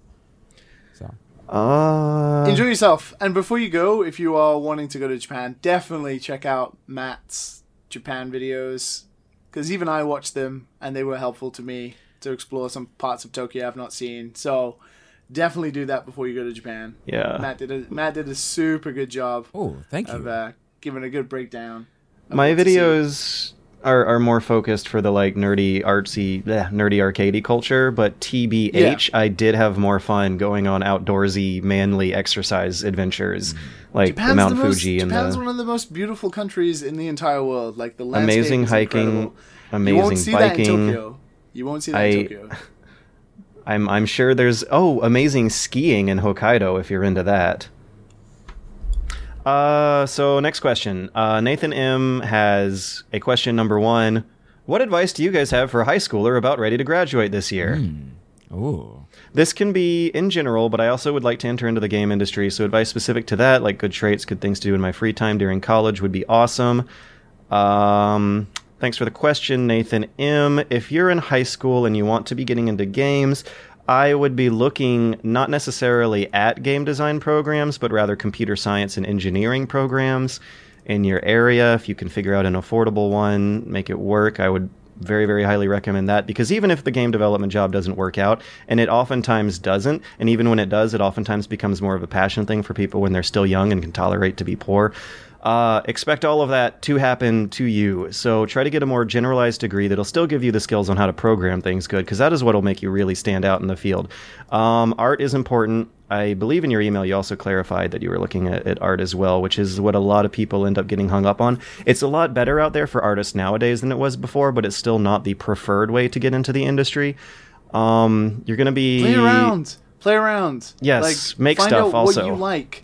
Um, download Game Maker or Unity and try a few tutorials, and then put your artwork, even if it's crappy, just make characters and stuff, and make them do stuff. Experiment, and you'll learn, and you'll get better, and then people will see that you're only like 17 or 18, and they'll be like, "Holy shit, this guy made this! That's really cool." And then you can have like internships, or you can get like entry level jobs as like QA or something like that, and then you can go on from there. Just you gotta have if you're passionate about doing it, then you won't mind doing it in your free time. And when you're experimenting in your free time and you're learning as you're going, you're just doing like you're building up the resume. You're just building on top of it. You're never doing a bad thing if you're doing that. So Also, you asked good things to do in my free time during college. You will have lots of free time during college unless you're a super turbo dork overachiever. What you should do is make a game. Just make a cheap little indie game by yourself. Start out with the basic tutorial asteroids clones that the tutorials set you up for. Don't work on your magnum opus during your free time during college. Wait until you're like three or four games in before you start that one. But on the way there, you'll find out what you're good at. You'll find out what you do and you don't like. It'll maybe help specialize your degree choice further. But I, uh, yeah, like like Liam was saying, I think it's extremely important to play around and not only find out what you like and what you want to do with your life, but also learn about your own limitations and what skills you might not be set for. Which is what the like art and programming divide keeps happening over Don't- nowadays. don't get Oh. disheartened either. Don't get disheartened by you know something not going right. Like if, if your game's not perfect, no game is perfect. But if you have like a really sweet mechanic in there and everything else falls apart, uh, everyone will still focus on that mechanic being good, and that's what Owlboy had for. really good pixel art, yeah, it's, and it it's sold honestly a just lot of money. if you're passionate about like working specifically in like game development or something like that, you don't need to like focus intently on like one thing. You just experiment with it. Find what you enjoy. Um, you know, we we live in a cool era where people can download game engines for free, whereas ten years ago they cost thousands of dollars. Yes, to yes, download. yes. So Ten years ago, it, it Experiment. used it used to be the case that people would try to get into game development and be like, "Oh yeah, it was a lot of fun up until I had to start coding stuff." Nowadays, you have Unity and UE4 doing a lot of that trial and error for you, which is why I wanted to mention that getting into the industry as an artist is much more viable than before because a lot of successful indie developers have um, no education background or certifications in programming and engineering, just art. So if Yeah. you can like execute on a cool art style like that is actually still enough nowadays to to succeed i think Since we since we started Dad and Sons, I've had maybe twelve Twitter DMs asking me this very specific question, like how do I get into game development? What should I be doing? And I mean, I'm not the best source to ask, but Right. there are things you can be doing, and this is the kind of stuff that you should be doing, like download a game engine like Unity or GameMaker. Try tutorials. To begin with, it's going to be super complicated, and you're not going to understand, but you'll you'll get better, and you'll realize the limitations of what you can do and do stuff like uh, game jams, work in teams, work with other people, work with artists, work with musicians. You know, experiment. Just build up your portfolio and always be learning. It's so much fun to make games and it's so rewarding. And it's hard as- work, but it's super rewarding. And if that's what you want to do, this is what you can do. As more generalized advice, I would also suggest that you not try your hardest to cur- to orient your career towards towards the corporate culture rat race. I think I I'm, I don't think that whole machine is going to die during our lifetimes, but I'm pretty sure it's like kind of on its way out. Economic trends over the past decade have, have steered towards entrepreneurship, people starting up their own studio after getting burnt out at larger companies. It's still really good to work at larger companies and get experience knowing how a mass produced, boring product is made so that you can bring that workflow and that knowledge and that expertise over to your side of the fence and use it to make good passion projects instead. Um, I mean, the dream I- is that everyone could work on their own games and make a load of money, but that's not going to happen. So, But- you know, but- you have to if you want to make games and you want to be passionate about it, then you have to get yourself into a role where you have some sort of control in a team of what you're doing, and you know, back and forth and that kind of thing. But that comes with being experienced and building yourself up and always be like learning or paying attention if you have if you go to like game jams and you see people who've made tons of games like ask them like how they do certain things or don't be afraid to ask questions just experiment and and, do stuff don't be afraid to do it and uh, you're in high school now, and uh, you're gonna. I say kiss uh, mama and papa goodbye, because uh, you're you're leaving your sweet sweet uh, safe zone. Goodbye. Um, re- real life starts now. Uh, good luck. good luck. If if you can make it out don't get of, a craigslist of ad out uh, college in like naked people's apartments like man if if you know how to draw or or model the art in games, if you know how to build the levels in games, you're you're probably gonna be good to save up some money and start hiring people to help you out on small cheap projects that might not go anywhere. If you, however, know the business and programming behind games by the time you're out of college, like all of a sudden you can be an entrepreneur. Like you can make your own wealth. It, if if if you had the skills to make a good game by all by yourself, I mean that's the kind of economic security that I want to encourage. Like like being Yeah. able to know how to make the good product all alone if all else comes to shit is a pretty a pretty good economic recovery plan.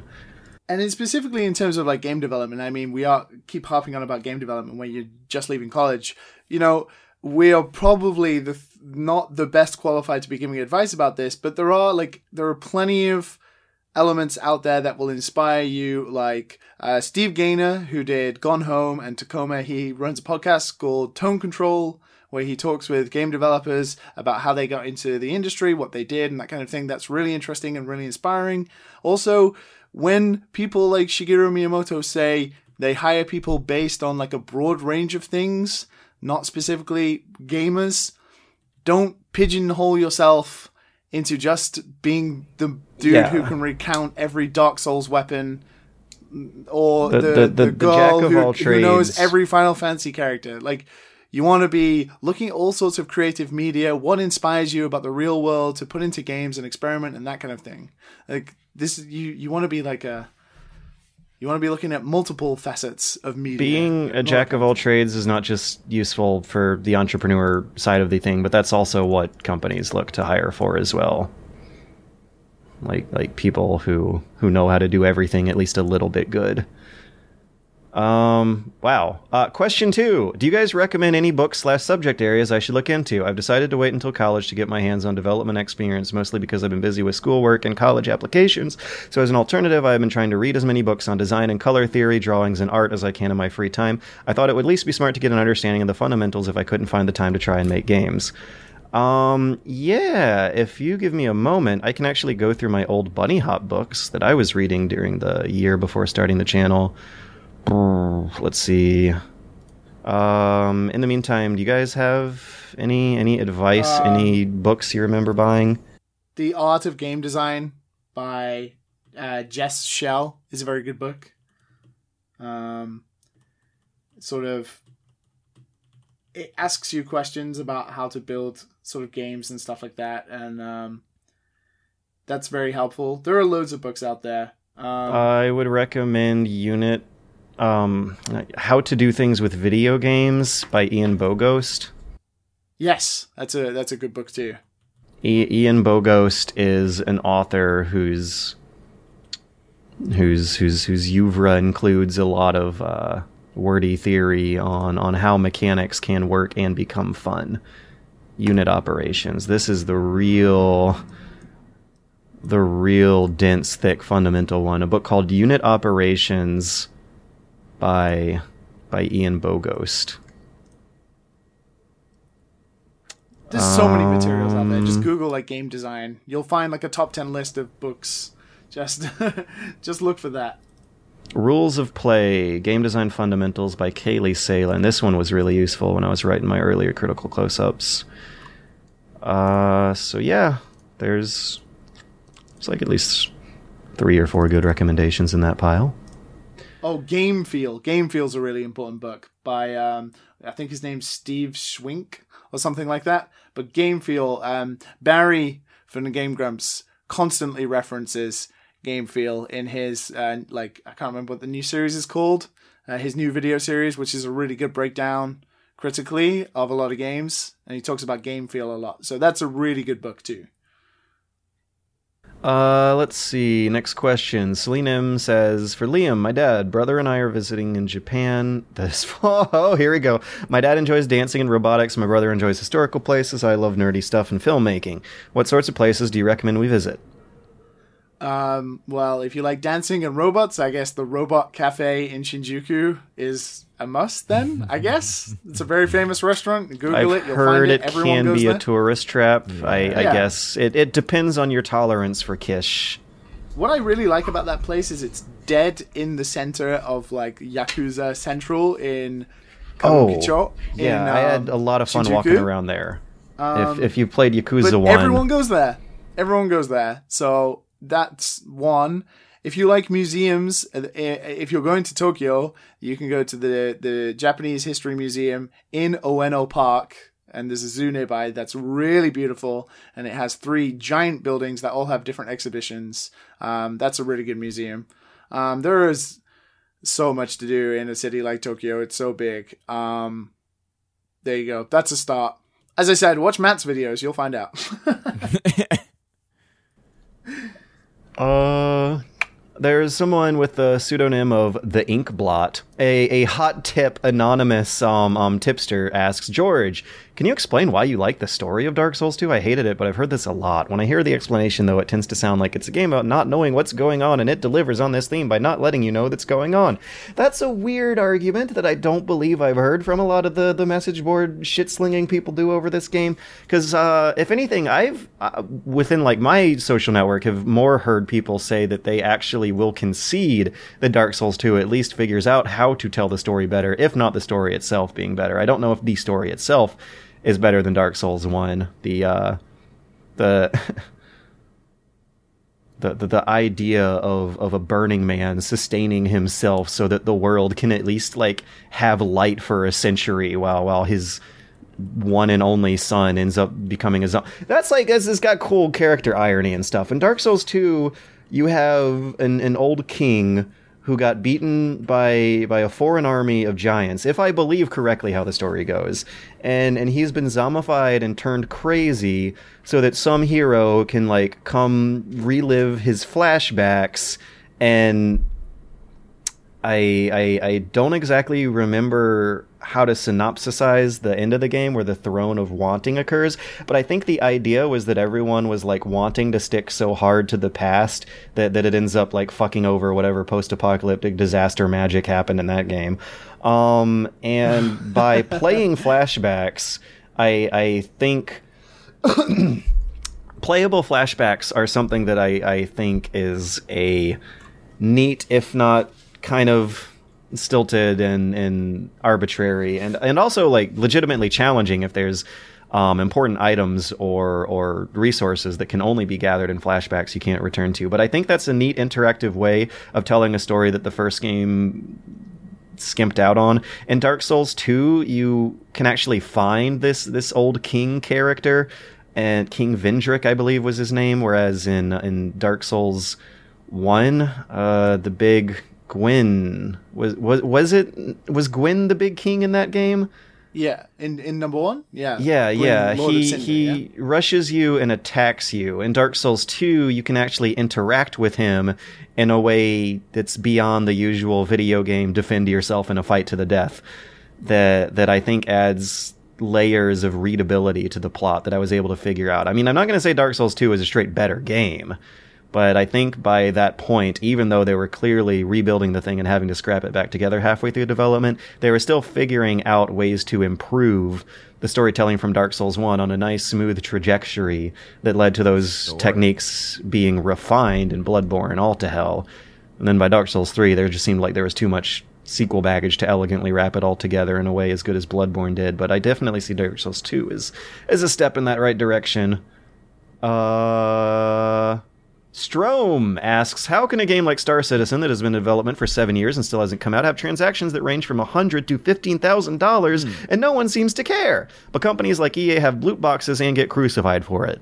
The new transactions for Star Citizen let you buy a plot of land for $100. That seems weird. Is it just because Star Citizen is such a huge project that people give it a pass? I haven't played No. SC yet, but I want to wait for the finished game. But at this point, it seems like a money making scam that's never going to be finished.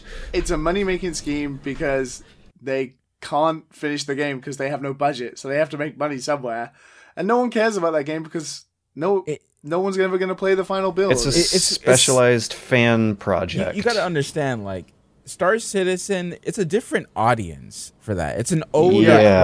crowd, a bunch of like older guys who enjoy the space sim.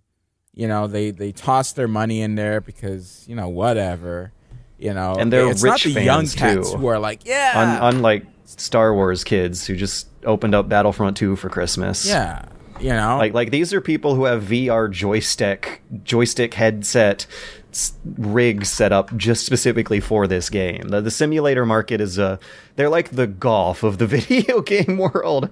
You can get away with charging them more and playing less commercials for snootier projects that are prohibitively expensive for the rest of us. Yeah, you, you, they they don't need a reminder that Star Citizen exists. They're already talking about it. Like I get those guys in the store. They've all already the bought it. They've already bought the land. L- Yeah. What they need at this point is, like you were saying, a reminder that right now it's kind of a money making scam that doesn't look like it's going to be finished anytime soon. And I have a feeling that a lot of uh, uh, feature bloat hit that project hard. It was already a very ambitious game at pitch, and it has become a very complicated, like, unknowable mess of a like lifestyle subscriber website now. and and and the thing is, What people forget even very is Star easily. Citizen? It's the it's like the new thing every week to get mad at, you know. And that Star Citizen has like fell back and you know into like the background, and and when people do care, they get banned off the forums. Like everyone gets banned if, if you say anything bad, ban. You know. Like that's what's been happening, but no one really cares. It's, it's Star Citizen. Oh wow, yeah, the game looks great, yeah, but I, I- don't spend money. I mean, on it. I- So it's- I think they have the budget. I just don't know if they have the talent or like management to make it happen. I mean, they, keep like running out of money constantly. They have to find new investors all the time. how they had like nine million dollars a few years ago. They had 150 million. Wah! yeah, That's how much they've spent on that game. yeah. Who are they, Have paying? to keep finding. Inv- well, they have fucking Mark Hamill as the main character, not the main character, like one of the main characters. Oh, They're Uh, that doing could a lot. slashed. They're doing. They're doing a lot of stuff. You know, as you said, feature bloat. But as Matt said, it's like it's a completely different audience. Battlefront has millions of players, whereas Star Citizen has you know a couple of hundred thousand who are in maybe the sort of alpha beta stages with it right now. That's The Eve Online. probably crowd. why. Yeah. You, you don't see a bunch Yeah. of young cats playing that or dropping down a, a two hundred dollars to like I don't know thousand dollars on a ship. Like what? No. I, I do think that. that's ultimately the answer to the question is is that Star Citizen is a much more niche product for a more niche crowd, they are not offending people on as large a scale as EA does, Yeah. so they get less controversy for it, though they still get controversy and still offend people. And I Yeah. don't think you're wrong for thinking it's fishy. Yeah. It's a game mean- surrounded in controversy already. It's kind of just like adding to the pile at this moment in time. And in a market of successful crowdfunded games that have released on time ish to good reviews and good sales, that's becoming less excusable. Like like a hat in time is fine. Shovel Knight is absolutely fantastic, a model example for how crowdfunding games should be done. Um I was just playing the I- don't know if the Sexy Brutal had a crowdfunding campaign behind it, but oh, didn't Cuphead actually? Cuphead was a Kickstarter game, right? I Um, think in the beginning, yeah. Was there any crowdfunding used for Cuphead?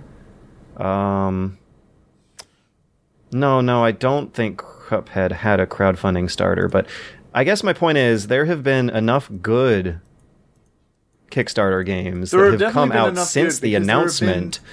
There have been some games that I have played, really enjoyed, and then researched and been like, this game was crowdfunded? I did not know that. Yeah. Like, that has Like happened Hollow to me prior. Yeah. I didn't know. Pillars of Eternity was like the turning point in me where I was like, yeah, okay, this actually is a viable model. Let's do it. Wasn't- let's let's tear down the establishment. Divinity, wasn't Divinity Original Mm, Sin? and yeah, I think so. Sin 2 as Yeah. well. That was like that was like the best PC game of last year. There are definitely there are definitely good crowdfunded games out there. um and these are one of the this is uh star citizen is one of those uh, crowdfunding games where you um remember the list of stuff that they promised and, And then it's you so long. remember them saying wait a minute no um no we're not going to do that. Yeah. we're, we're, we, we didn't say that. It was an open you know concept and they- we're changing it. Like oh it used to be like an open mmo that you're going to be able to play with you know a ton of people. Now it's like it's a server with just your friends. It's just like wait a minute then what's the point of star citizen? What is the point of it? Like just scrap I- the I- idea. You there's no point of it if i'm just going to be there with a couple of my friends that i have to invite. No. I I think it's very, very important that crowdfunded games uh, do not overpromise a lot of cool features because non-crowdfunded games, like like studio approved, publisher owned studios, even will still have huge budget and management problems with overambitious features that they just can't get to work right on their tech. And and Star Citizen has a long list of stuff that seems very very challenging to pull off like like the distances between stars and, and the the planetary surfaces that you can fly your ship up to and and and hover into a city kind kind of like above cloud level in a whole different map from from whatever one they made for the space. The it, it seems like a very expensive simulationist project and those are the riskiest investments in the old industry for reasons we're now seeing happening right now in this new format. Yeah. Ah, my dreams of like being a space space commander and going to like a bar to have a drink with a couple of like like I think in VR. Destiny Destiny was originally billed as a third person RPG with uh with a name called Dragon Tavern Wait, that that is just like completely different and and also I don't want to say more complicated than what they ended up pulling off, but the reason it's not a third person game is because they simply didn't have animators on staff who knew how to how to work with the systems good to make good third person animations, which is apparently a whole different specialization from first person animation, and not hiring the guys for that can be enough to completely change the genre and style of of a project into something else. And so over over promising when you don't have those connections and and don't know good ass programmers and good ass engineers and good ass project managers too who can hold things behind the behind the scenes which i guess would explain where all the money went like there was no one there telling them to stop spending money they they didn't hire someone with all their money to tell them to stop spending so much money Yeah. No. Mark Hamill is in a Star Wars movie. I he's taking half the budget. i He's bet mark hamill's a 100 million. big chunk of that Yeah. God, and you don't need Mark Hamill for You don't. Star it would be great, sure, but that's It, it's the kind of cameo that's only cool when you see it on like the front of the box. Because Mark Hamill, as a voice actor, like he can do a lot, which means he's a good voice actor. But that also, unfortunately and ironically, means he's a replaceable voice actor. But he no Like- no no because he's doing he's doing like the performance capture as well. Oh, so that'll totally make the difference. Ooh, like he took the whole Mark Hamill. million, really. Correct me if I'm wrong, but I think he was not the Joker in Arkham City. Maybe to save that game's budget, but No, I was, don't um, think What Arkham Trey, Trey Origins Baker? wasn't it? Arkham Origins. They changed the voice actor for one of those, and the Troy point was Baker. no one noticed. Troy, Yeah, it was Troy Baker, so yeah. it was like someone who's prolific and cheap and can sound like Mark Hamill if they need to. hire, hire Troy Baker instead. He's like in everything. Like he's he's that guy now. No. Oh, he was. That's, that's he what is good that voice actors are everywhere. Uh, but but good screen actors are a hell of a lot more money for oftentimes not better product.